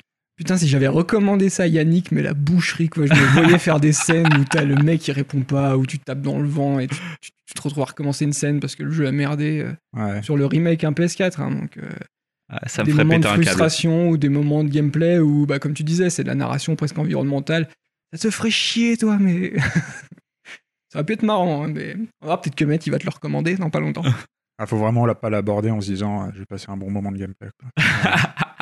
Non, même si, euh, voilà. il- Ah non, mais je trouve qu'il a hein, quand même. c'est- ses- il a quand même. Point de vue gameplay, il est, il est lourd, il est pas très maniable, mais tout est pas acheté. Dans ce côté survie, Non. sensation, Oui, même ouais. si le gameplay est chiant, à la limite, c'est. Ça contribue au côté putain, c'est dur, En fait, putain, tu meurs. ouais. Et mine de rien, bah, c'est intransigeant comme univers. quoi. Et euh, comme tu le disais, chaque balle compte. euh, tu- Des fois, tu te, repro- tu te retrouves En fait, à recommencer certaines Ce scènes qui est juste parce que frustrant, c'est pas que tu meurs parce que les ennemis sont intelligents, c'est tu meurs parce que c'est mal branlé. Et tu meurs parce que tu prends Ouais, deux ça, noms c'est généralement et t'es mort. Quoi. Ou il y a même y a des règles qui font que si tu te fais gauler, t'es mort. Bon, c'est pas l'intérêt du jeu et ça représente pas la majorité de, de temps de jeu, donc euh, les combats. Donc c'est pas. Mais peut-être qu'au global, ça fait puis un ça truc un peu quand long même. quand même. Je sais Ouais. pas ce que t'en as pensé, mais c'est peut-être un peu long de Alors, tout ouais. traverser avec un peu tout Mais le je temps les pense que mêmes c'est le phases. reproche que je peux faire à tous les jeux euh, Ouais. narratifs, quoi. C'est qu'ils sont toujours trop longs, quoi. Ils durent toujours une dizaine d'heures, alors que je pense que 5-6 heures, ça suffisait. Là, t'as quand même une relation qui évolue quand même entre les deux persos, qui Ouais. a besoin de prendre son temps, mais tu sens qu'il y a des séquences euh, de gameplay justement qui viennent alourdir un peu ce truc-là, quoi. Mm. Et que ça aurait pu évoluer plus fluidement en parallèle de la, de la relation, quoi, pour que ça dure. euh, Parce qu'au final, il faut bien peut-être 15 heures quoi, pour, le, pour le finir. Ouais, j'ai mis une quinzaine d'heures, Ouais. c'est ça. Ouais, Je pense qu'en 10 heures. euh, Ouais, 10 heures, ouais, c'est vrai que j'ai mis ouais, 15 heures. Mais ouais, voilà, je, je recommande. Voilà. Ok. Très Tu bien. recommandes Merci, Yannick donc merci, pour, la- pour le mois prochain? Bah, faut que je recommande à Yannick, mais c'est très dur de trouver un jeu à Yannick. Oh là là, tu m'étonnes. Donc, euh, Bande de bah, salauds. tu vas jouer à Amnesia. Tu te fous de ma gueule. Oui, je me fous de ta gueule. Euh, non, bah, je me suis fait une petite liste en fait de jeux parce que je sais pas ce que tu as fait, ce que tu n'as, ce que tu n'as pas fait. Donc, Mhm. En fait, je vais te recommander des jeux Tu dis stop. Je que, dis stop. que je n'ai pas fait, mais que je voudrais faire. Donc, je vais en profiter pour te les faire en même temps que toi. Mais je pense que Oh, la plupart, tu fourbe. les as fait. D'accord, vas-y. C'est bien. Euh, donc, le premier, c'est Valkyrie Profile. Profile, s'il te plaît. Pas fait. Pas fait? Bah Ouais. voilà, bah tu vas faire ça. C'est très bien. Ok. Je te laisserai Ok. pas le choix. D'accord. Alors, je Tu sais pas, quand même ça- euh, faire une sorte de ventaille des possibilités euh, Parce que Euh, bon, c'est je quand peux même pas, cho- Yannick, je quoi. peux Moi, pas je- choisir parmi. euh, Moi, ça me fait un peu chier qu'on lui donne tous mes jeux que j'aime bien pour qu'il chie dessus euh, le mois d'après. quoi. En fait, l'autre jeu, euh, tu l'aimes bien aussi, donc euh, Tu l'as peut-être fait, lui. c'est Chrono Trigger. Mais... Ah, ça, c'est fait par contre. Bon, Ah, bah ça, le voilà, mec bah, qui, Valkyrie passe, qui Profile. passe toutes ses émissions à chier sur du RPG japonais, puis qui se retrouve à avoir que ça à recommander à Yannick. Non, mais franchement, j'ai pris la liste, euh, j'ai fait les jeux année par année depuis les années 2000, quoi, et j'ai pas trouvé un truc que j'ai trouvé cool et que Yannick n'a pas déjà fait, quoi. Ah ouais, par contre, euh, tu peux faire Chrono Trigger, c'est cool. Tu peux. Bah, Chrono Trigger, j'avais commencé, mais ouais. Mais du coup, euh, je vais faire Valkyrie Profile Donc, en même temps que Paraît-il qu'il est. Alors, Valkyrie Profile, hein, sur PlayStation, même sur PSP, si tu veux le faire, pas euh, Ouais. Valkyria, euh, ça n'a rien à voir. Oui, hein. pas Valkyrie Chronicle. Ça n'a rien à voir, oui. Ouais. Ouais, Et Valkyrie. pas le Ah, 2 ok. Valkyrie Profile non plus. Ok. Euh, non, bah écoute, on va trouver ça sur PSP. Est-ce qu'on n'arrive pas trop à savoir si t'es heureux, malheureux Euh, bah, je me rappelle plus du tout du style du jeu Moi, en je pense fait. que c'est euh, un très très mauvais choix et que ça va mal se passer. donc euh, c'était un. euh, Rappelle-moi le dev derrière. C'est Enix avant qu'il fusionne avec, euh, avec Square. Enfin, c'était Triace même. Oui, donc Pour c'est bien un Triace. C'est un. Triace pour, Oui, d'accord. euh, pour Enix avant que Tu ce soit le gameplay, c'est chaque perso, c'est une touche. Bah, grosso euh, modo, c'est et dans la tu- mythologie nordique, ouais, chaque perso est une touche et tu, Et tu vas bourres, choper tu fais les plein de combos voilà, Ouais, ok, d'accord. Si, je vois à, quoi il ressemble. Il, ben, il a des bons tours celui-là, donc euh, pourquoi pas. Mais ça, j'avais déjà commencé aussi une fois. Il y a une bonne ambiance dans le jeu. Après, des- je sais pas si comment on peut l'acquérir maintenant. L'avantage, c'est que vraiment, il, il est sur PSP. Ouais, C'est cool, et est-ce qu'il va durer une 200 portable. heures Non, non, il, il est pas si long que ça. C'est un jeu chapitré. Fait partie de ces Mm. RPG euh, chapitrés très cloisonnés. Et euh, du coup, tu vois, euh, tu vois où t'en es, tu vois quand tu le finis, tu peux même précipiter les choses. C'est juste au niveau de la difficulté, je me rappelle plus très bien euh, comment ça se passe. Difficulté PS1, donc je vais passer un mauvais moment. Ah, ça a vieilli. L'avantage, c'est que c'est en 2D, que c'est pas trop vilain. Sur une- un écran de PSP, ça doit être pas trop piquer les yeux. Il y a les phases sur la map qui sont un peu horribles, mais Ouais. de ce que j'avais ça joué. dure pas longtemps. Après, c'est juste encore ça. l'époque où Triace fais- faisait des jeux qui arrachaient la gueule.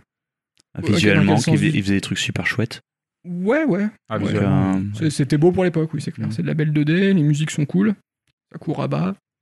Mm. C'est bien, ça, je me retrouve à avoir des, des recommandations via, via l'intermédiaire de, de Met. quoi. Et du coup, c'est c'est Ludo qui va le un faire. gros et- dossier à défendre euh, le mois prochain. Quoi. Mais c'est bien, ça va animer un petit peu l'épisode.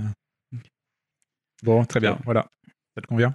C'est parti. Bon. J'ai pas le choix de toute façon. euh, Non, de toute façon, t'as pas le Bon, choix. alors voilà. Ah, J'entends déjà la musique pour la prochaine intro, ça va être cool. Allez, c'est parti pour le tour de table finale.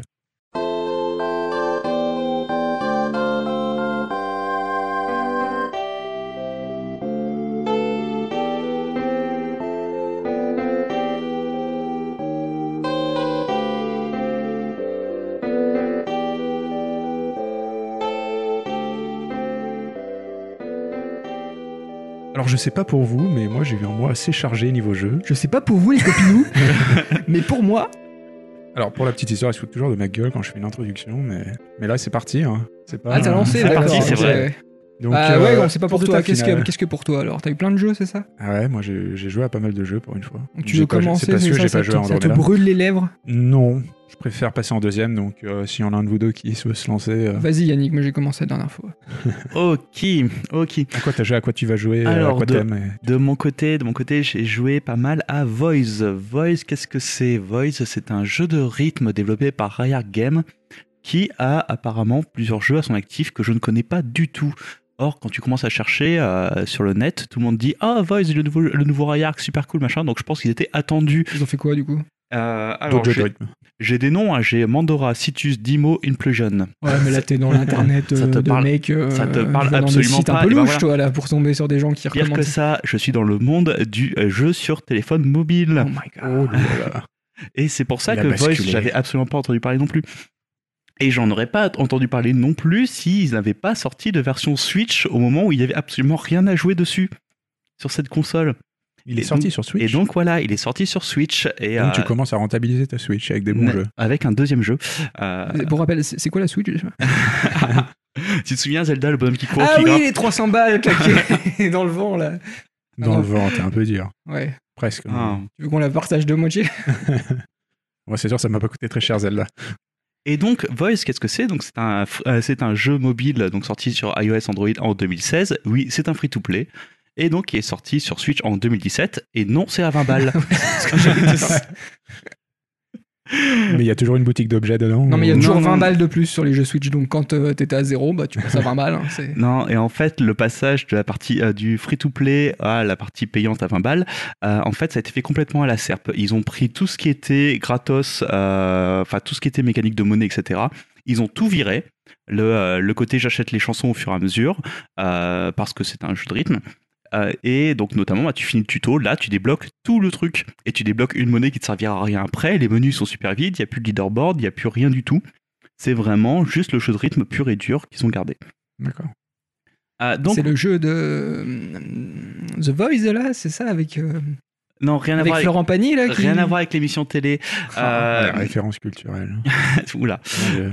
Donc, euh, j'ai rappelé juste euh, avant, avant tout que le jeu de rythme japonais, c'est un de mes kinks.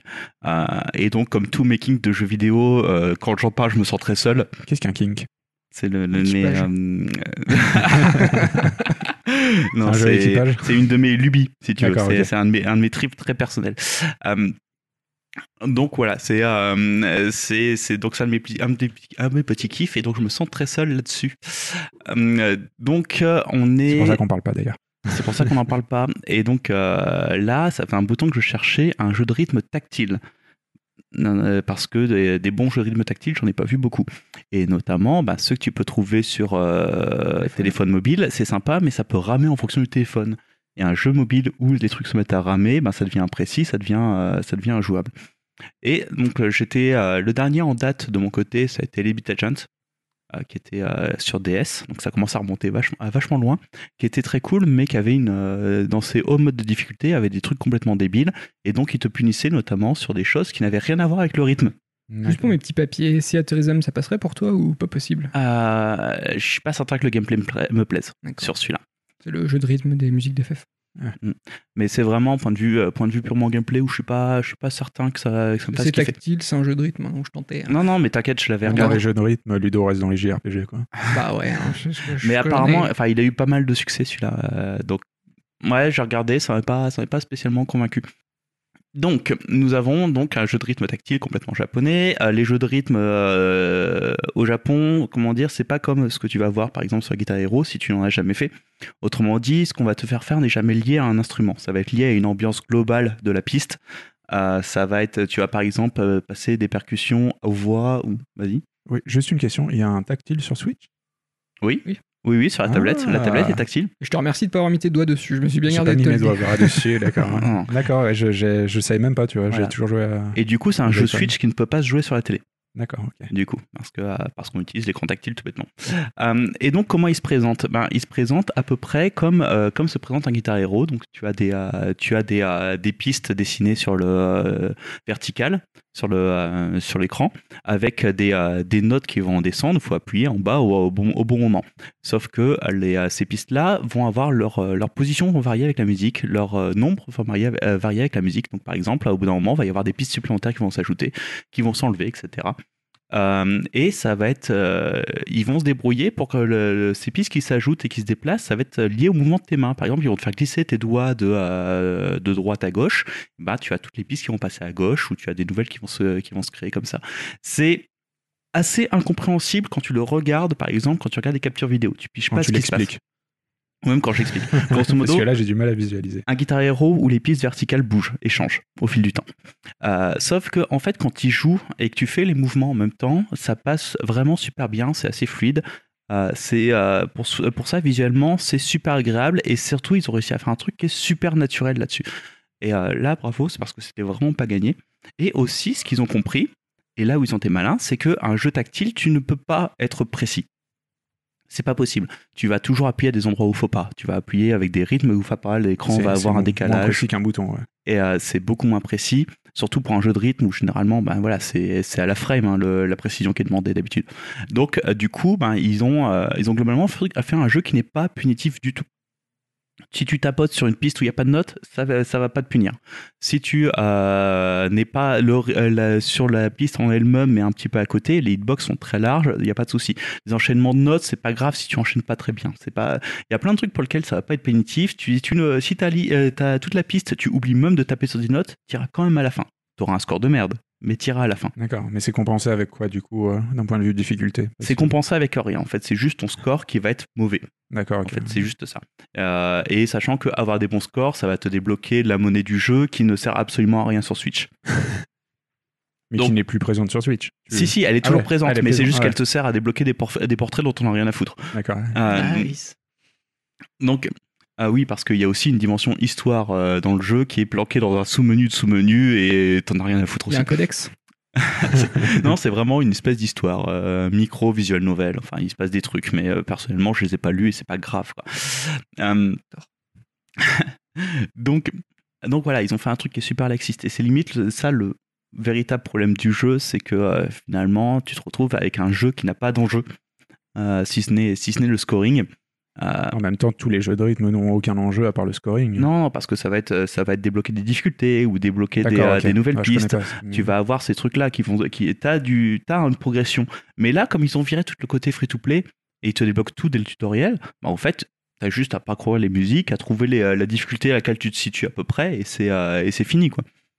D'accord, il n'y a Non, pas de, de, vrai, de vrai objectif en fait Il n'y a, finalement. il y a tu- pas de véritable. Enfin, si, enfin, l'objectif, c'est débloquer des bouts d'histoire dont on n'a rien à faire. D'accord. En fait, c'est- ça. Donc, euh, donc tu, fais- tu fais.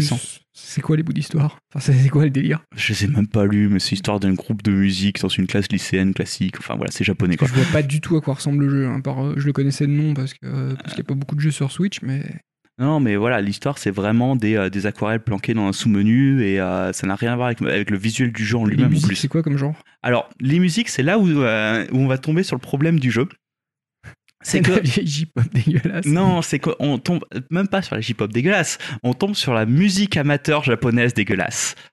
Donc il y a toute une scène de musique amateur en fait euh, au Japon, ce que tu vas retrouver notamment sur les projets, beaucoup d'endroits, hein, tu sais. sur les euh, sur les projets Diva, euh, Ah. notamment qui sont un jeu de rythme, c'est de chez Sega où ils se concentrent leur thématique, c'est de prendre les, le- le- les pistes japonaises amateurs avec du Vocaloid dedans, euh, qui Ah est donc ouais. un générateur de voix. Là, c'est du Vocaloid. Et donc euh, là, non, c'est pas du Vocaloid. Et tu as beaucoup de trucs qui, qui sont sans, sans voix.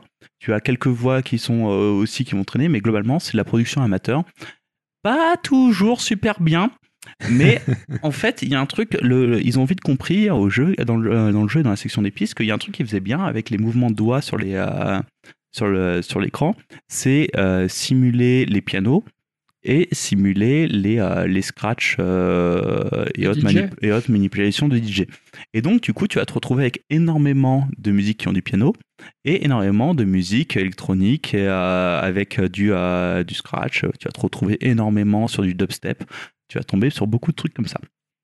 Et il faut reconnaître que la playlist est globalement dégueulasse d'un point, de vue, pas- point de vue purement C'est pas un qualitatif. tue l'amour pour un jeu de Bah. rythme d'avoir une playlist dégueulasse. Quoi. En fait, non, mais tu vois, par exemple, Project Diva est mon jeu de rythme préféré, pourtant Vocaloid, c'était- je détestais ça au début. Ok. Mais euh, en fait, ce qui est important, Comme surtout, si tu disais qu'Andromeda avait un, avait un scénario de merde. c'est en fait ce qui est vraiment important dans un jeu de rythme, dans ce genre de jeu de rythme, c'est que euh, les actions qu'on te fasse faire et le film que tu vas avoir en jouant euh, va bien coller avec la musique. Et en l'occurrence, ils arrivent à faire un truc qui colle bien. Donc ça va, le, le, le film passe. Tu Mais écoutes t'en- t'en de la merde dans les oreilles, ça te gêne pas? Bah non, parce que t'es dans. Ok. En fait, quand t'es dans une, euh, quand t'es sur des niveaux de difficulté où tu maîtrises, autrement dit, t'es pile à la limite de tes capacités, Ouais, T'es en transe, quoi. tu rentres dans une espèce de transe et donc là, c'est plus la musique qui est important. L'important, c'est que Le ça beat. colle avec, quoi. Euh, et le seul problème, c'est quand tu augmentes les niveaux de difficulté, euh, après, ça colle plus du tout. Ce qu'on te demande de faire colle plus vraiment avec le rythme, et là, tu arrives sur des trucs qui sont un peu gâchés. Donc, donc voilà, sur les niveaux de difficulté un peu moyens, c'est un jeu qui est quand même super, super chouette à faire.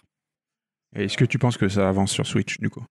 Comment ça? Bah, Le line-up, euh, les jeux, tout ça. Bah non, non, mais là, il propo- euh, sur Switch, il, euh, il profite clairement du fait qu'il y avait absolument rien d'autre parce que c'était un jeu de lancement, euh, ou presque. Donc euh, voilà, non, non, ils ont eu, de- ils ont eu de la chance là-dessus. Euh, la partie, apparemment, il est assez connu sur mobile. J'ai essayé euh, vite fait sur mobile, voir ce que ça donnait. Donc le, le coup de déblocage de chansons, ça devient super frustrant, forcément, quand t'avais tout d'un coup à côté. Surtout quand tu sais que c'est des chansons de merde. Voilà, exactement. Par contre, ouais, il a son petit public, il a son petit truc. Ça te et donne euh, pas un bien but sûr, à atteindre, justement, de Hmm. débloquer des chansons? Ça te donne pas un. Bah, en fait, sur, euh, sur mobile, tu as aussi donc tu as le développement des euh, le déblocage des chansons. Euh, donc là, en effet, il y a un but. Et tu as aussi des leaderboards. Donc tu es classé, tu as un classement en fonction de ton score par rapport aux autres. Donc oui, tu as beaucoup, beaucoup plus d'objectifs de jouer. Par contre, tu es sur mobile, donc l'écran est plus petit. Pour, euh, pour le tactile, c'est un peu plus gênant. Et euh, tu as aussi, euh, ben, ça rame en fonction du téléphone que tu as. Et même mon téléphone qui a deux ans, ça rame dessus. Quoi. Un jeu de rythme qui rame, ouais, c'est pas. et voilà, c'est ben, injouable. Et donc c'est un peu dommage. D'accord. Donc voilà, sinon, bah, globalement, euh, globalement, expérience très sympathique. Est-ce que ça vaut 20 balles? Je suis pas sûr. Faut, euh, faut vraiment aimer les jeux de rythme pour, euh, pour pouvoir se mettre dessus. D'accord, donc jeu très spécifique. Voilà, public très très spécifique pour le coup. Euh. Très bien. Euh, T'as prévu de jouer à Ah, quelque chose Euh, aussi, euh, Alors, deux choses. J'ai tâté un peu gigantique. Qui est, Ah, le fameux gigant. les- les- euh, donc un espèce de MOBA TPS complètement ignoré par tout le monde, presque, à part quelques OPSP. Enfin, bon, voilà, qui, est, qui est vraiment pas mal, mais ça je creuserai peut-être un peu plus. Et un ami, si je peux oser l'appeler comme ça, m'a fait remettre à Guild Wars 2. Oh. Et donc on va tu vois, je serais très curieux de connaître ton avis euh, le mois prochain sur euh, l'évolution Et- et qu'a ben, pris le jeu. Je, je, je pense que je risquerais, je me, je me mettrais vraiment sur Guild Wars 2 dans le mois à venir. parce que J'ai pas été convaincu par la proposition initiale. Pourtant, Au je l'attendais de pied ferme. Mais Au tout début, en fait, euh, notamment à la sortie, on l'avait, euh, on l'avait fait, et je trouve que c'est un des leveling de MMO les plus intéressants et les mieux rythmés qui soient. Par Oui, contre, c'était euh, le, euh, c'était la proposition en PVEHL, enfin en HL en général, qui euh, où il s'en manquait de contenu. Ouais. Donc maintenant, il y a une extension qui est sortie, il y a eu plein de mises à jour, euh, il y a une extension qui va sortir le 22 septembre aussi. Donc voilà, il y a des, il y a du contenu en plus. Ouais. euh, il faut que j'essaye de me remettre dedans, en fait, tout Ouais. bêtement. bah, ça m'intéresserait d'avoir ton avis. Ça tombe bien. Très bien. Euh, bah, je vais enchaîner. Si tu veux. C'est vrai que tu voulais être deuxième. Tu voulais être deuxième, ouais. Euh, donc moi j'ai joué, euh, j'ai joué à un jeu de Mirador, un simulateur de Mirador, euh, Firewatch. Donc, euh, Ça se tient. donc voilà. C'est vrai que j'avais loupé ce, ce jeu à, à sa sortie. Pourtant c'est complètement le genre de proposition qui, qui me plaise d'habitude. Il a été développé par je ne sais pas qui. Ludo, peut-être que tu saurais me dire Euh, euh, waouh, le passif. je crois euh, que ça s'appelait comme Campo Santo, un truc comme ça, et c'est des anciens de chez Telltale et de Pixar. D'accord, donc c'est pas totalement des amateurs. Ah c'est pas, t'es pas dans le jeu. Parce que tu indé, fais un euh. studio de jeu indé que t'es forcément un tocard qui sort de l'école. hein. Oui, oui, non, mais je demandais. Je, non, non, c'est des gens qui sont. euh, qui sont qui ont, fait leurs preuves avant. Quoi. Et du coup, bah, j'ai été euh, très agréablement surpris, encore une fois, à croire que le jeu narratif en ce moment, ça me réussit après Last of Us et Edith Lynch. Euh, j'ai vraiment, euh, vraiment adoré la proposition qui a été faite euh, d'un point de vue écriture déjà et d'un point de vue scénario qui est finalement te présente quelqu'un de très ordinaire. Donc, pour rappel, pour ceux qui connaissent pas, on incarne en fait un, un Firewatcher. Je sais pas si on peut dire comme ça. Euh, Un peu, un, ouais, un un gardien garde du feu dans forestier, un, dans un parc, euh, dans un parc national. Un mec euh, qui surveille les départs Garde d'incendie. forestier, un garde forestier, Un garde voilà. forestier, ouais. un garde forestier à Yellowstone, donc le fameux parc américain, euh, qui passe l'été là euh, pour euh, pour surveiller les feux globalement, c'est sa mission. Et il s'est retiré en fait dans la dans, dans- au vert, il s'est mis au vert euh, suite à un drame qui s'est produit euh, euh, dans son entourage. Donc voilà, ça c'est le pitch de départ. Et c'est vrai que finalement on nous sert une histoire euh, qui est peut paraître euh, très ordinaire, mais qui, comme pour la Us, c'est très crédible en fait. On s'attache très vite aux personnages puisqu'ils sont, ils ont, ils ont une portée, euh, ils sont atteignables. On n'est pas, encore une fois, on n'est pas dans l'héroïsme, on n'est pas dans ce genre de, délire. Euh, on partage vraiment la tranche de vie d'une personne à qui il est arrivé des malheurs, qui ne sait pas comment gérer ces malheurs-là, qui fuit un petit peu la réalité, qui se remet en question et qui va discuter en fait euh, tout le long de l'été avec une autre personne dans un autre Mirador qu'on a en visuel. Euh, cette personne, on la voit jamais, mais on discute avec elle par radio pendant, pendant, pendant toute la durée du jeu. Et c'est ça, c'est cette relation qu'on développe avec cette personne-là qui, qui rend le jeu vraiment euh, très intéressant d'un point de vue scénario. On en parlait tout à l'heure pour Last of Us et le problème de ces jeux narratifs qui sont trop longs. Et justement, j'ai trouvé que dans Firewatch, le compromis était plutôt réussi. Euh, puisqu'on se retrouve avec un jeu qui dure une- environ 4 heures, Ouais, 4 heures et demie. ouais. Et j'ai trouvé ça largement suffisant euh, pour, pour, euh, pour, ce qui, pour la proposition. Et, Ah oui, clairement, ouais. et donc voilà, c'est un jeu que, qui m'a beaucoup ému sur la fin, tout ça, parce que, encore une fois, on se retrouve pas avec une fin alambiquée. C'est, c'est, c'est dans la continuité des choses, de la relation que tu as développée avec l'autre personne, l'autre garde forestier que tu ne vois jamais. Et, et c'est vraiment sympa. Alors, c'est, comme tous les jeux narratifs, c'est assez dur d'en parler sans, sans spoiler le scénario. Euh, mais globalement, c'est un jeu que je recommanderais beaucoup à ceux qui, qui aiment ce, ce genre de jeu un peu contemplatif, qui développe un scénario assez chouette. Assez beau, Avec en un euh, visuellement. Alors, euh, Voilà, visuellement, qui est, qui est Arnie très Ross, euh, le pas Arnie Ross, je raconte. C'est le mec de FF. euh, comment il s'appelle Putain, Galim euh, le mec qui fait les, les, les visuels. Non, ça te parle pas Le mec qui fait les visuels du jeu? Ça va me revenir. euh, Euh, Non, je couperai dans deux secondes. Et puis globalement, le poly, ça marche toujours. ouais, quoi. non, mais là, c'est super beau. Ouais. ouais. Là, c'est c'est beau, il y a des jolis effets et tout. c'est c'est- il est assez poétique ce jeu. Alors, il brille pas par son gameplay, évidemment. hein. On pourrait croire euh, au début que c'est une sorte de jeu euh, d'exploration de- d'un parc national américain, alors que finalement, on se rend assez vite compte que c'est pas du tout le propos du jeu. Donc, euh, passer peut-être euh, la première frustration, on se rend compte qu'on peut pas accéder à tel ou tel endroit. Euh, euh, moi, moi, ça m'a pas dérangé plus que ça. Donc, je sais que. Olimos. Hein? Olimos. Olimos D'accord, je connais pas du tout. Ah, pardon. Merci. Et donc voilà, ouais, je recommande euh, chaudement. Ouais, ouais, moi j'en garde un bon souvenir. euh, pas parfait sur tous les points, mais bon souvenir quand même. euh, je l'ai fait l'année dernière, je crois, quand il est sorti. Ouais, Tu y avais joué, non? Oui, oui, je l'avais rage en fait. ouais je, je, je crois me souvenir de cet épisode-là. J'aurais dû te le recommander. je m'excuse même pas. Force-toi à le faire. Euh, mais voilà, ouais, j'ai adoré. Et pourtant, je l'ai fait juste après Edith Flinch, donc il pourrait souffrir d'une de la comparaison euh, sur la, la manière, euh, sur l'écriture, tout ça. il est mais- plus terre à terre, quoi. C'est un il- jeu qui est plus. euh, Et ouais, ouais, mais quand même, malgré ça, il m'a Ah convaincu. non, non, je, quoi. dis pas que c'est pas, je dis pas que c'est mal, je dis juste que Ouais. c'est pour ça que ça, que ça rentre pas en contradiction euh, forcément avec Edith quand même si le, le genre est proche. Mm. Le, le propos est différent, quoi. Mais ouais, on fait partie de ces jeux où on passe vraiment un bon moment dessus. Je préfère passer 5 heures là-dessus que 40 heures sur Andromeda. C'est ton choix. hein. Ou 100 heures sur un jeu de, de Battle Royale. Alors, euh, on y vient justement. Donc, euh, à quoi je joue ce mois-ci? Je joue toujours à PUBG.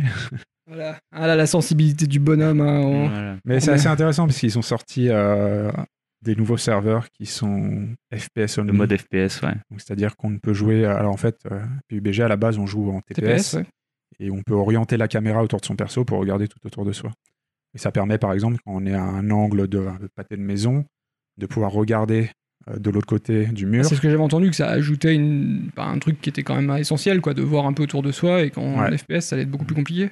Et bah justement, ça change totalement la manière d'aborder le tout jeu. le monde est en FPS, du coup. Ah, voilà, tout le monde c'est en un- FPS. c'est un, un serveur en fait quand tu lances le matchmaking, tu choisis euh, si tu veux être en vue FPS ou en Hmm. vue euh, classique quoi.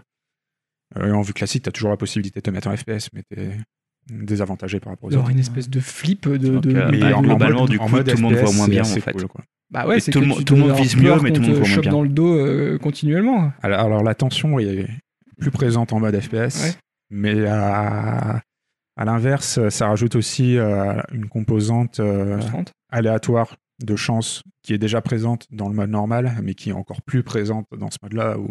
Bah, dans le mode, vraiment, euh, là, tu j'imagine, en te- TPS, tu peux te faire sniper de, de loin, et là, en, en FPS, tu peux te faire poignarder. Donc, Bah, t'es beaucoup euh, plus vulnérable. Mais c'est aussi qu'en TPS, tu, regardes, tu peux regarder autour de toi assez facilement, en fait, beaucoup plus qu'en Ah oui, FPS. c'est ça que je veux dire. C'est que t'es plus vulnérable, du coup, en FPS. Donc c'est ça, ouais, tu peux te faire prendre dans le dos bien plus facilement. Donc, Ouais, mais comme tout le monde voit moins bien, l'un ouais, dans l'autre. qui, mais je veux dire, les, les... c'est forcément différent, quoi, du coup. C'est vrai que c'est. Mais c'est assez intéressant parce Ouais, qu'ils ouais. rajoutent quand même énormément de contenu sur PUBG. ils- les développeurs ne chôment pas. Bah, c'est toujours la, Et- le, les- le score de fou, ce Ah, c'est truc. la folie, Ah, la ils ont folie. passé 5 millions et la version so- console n'est même pas encore sortie. 7 millions. 7 millions? Ils ont, Putain, attends, 7 j'ai- millions, et je- ils ont, ils Le ont, temps de fermer les yeux, ils ont fait 2 millions.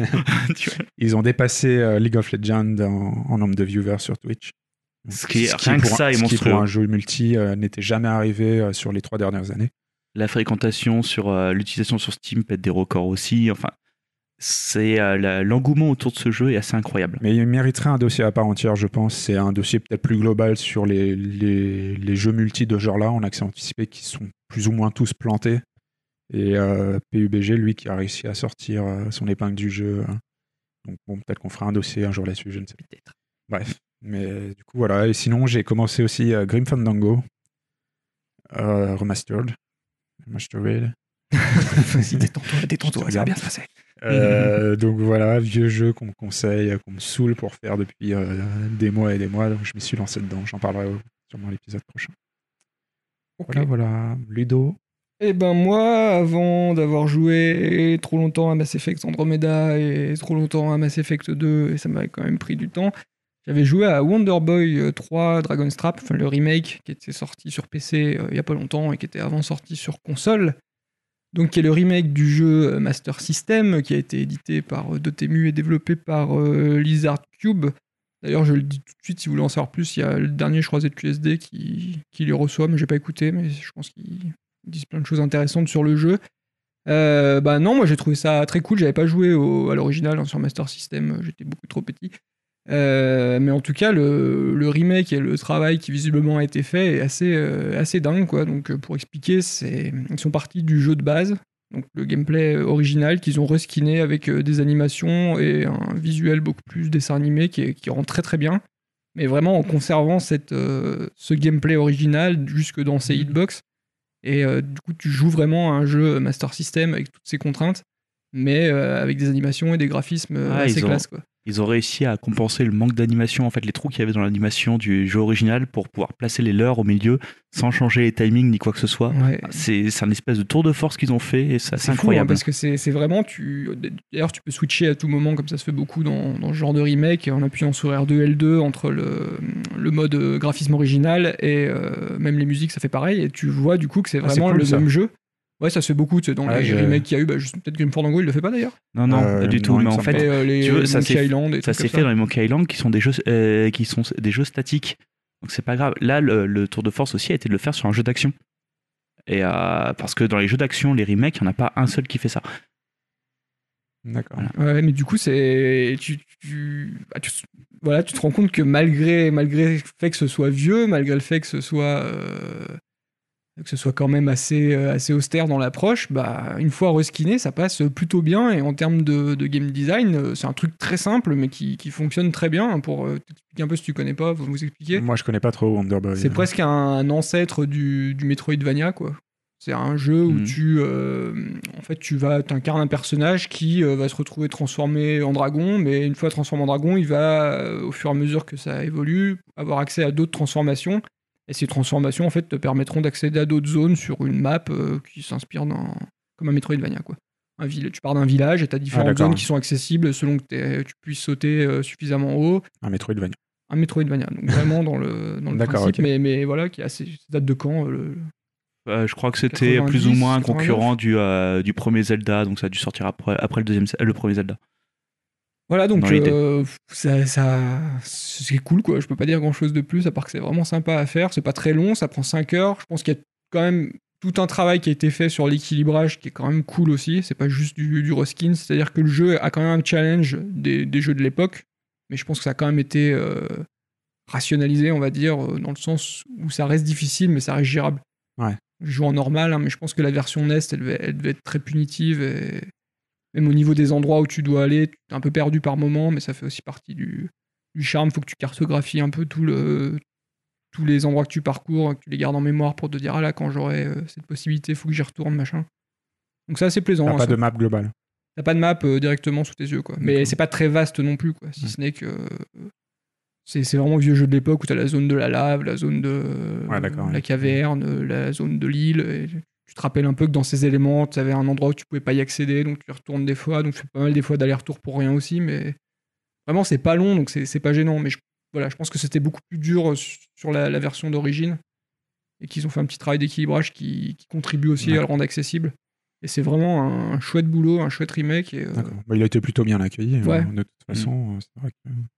Donc voilà, je suis assez curieux du coup d'écouter le, le ZQSD là pour entendre un peu les, les, les gars en parler parce que je sais qu'il y a la démarche qu'il y a derrière, euh, des choses intéressantes. Et, voilà. Très bien. Et c'est tout si- bah, ce que Tu j'ai fait, ouais, non, à peu près tout. J'ai fait Mass Effect 2, je sais pas si je vous en ai parlé, j'ai pas trop trop aimé. Euh, non, sinon, euh, sinon j'ai commencé Persona 5. Ah, Enfin. enfin. Dire que t'aurais déjà pu le terminer. Bah ouais, j'aurais pu passer des bonnes, un bon mois d'août et finalement j'ai joué à Mass Effect.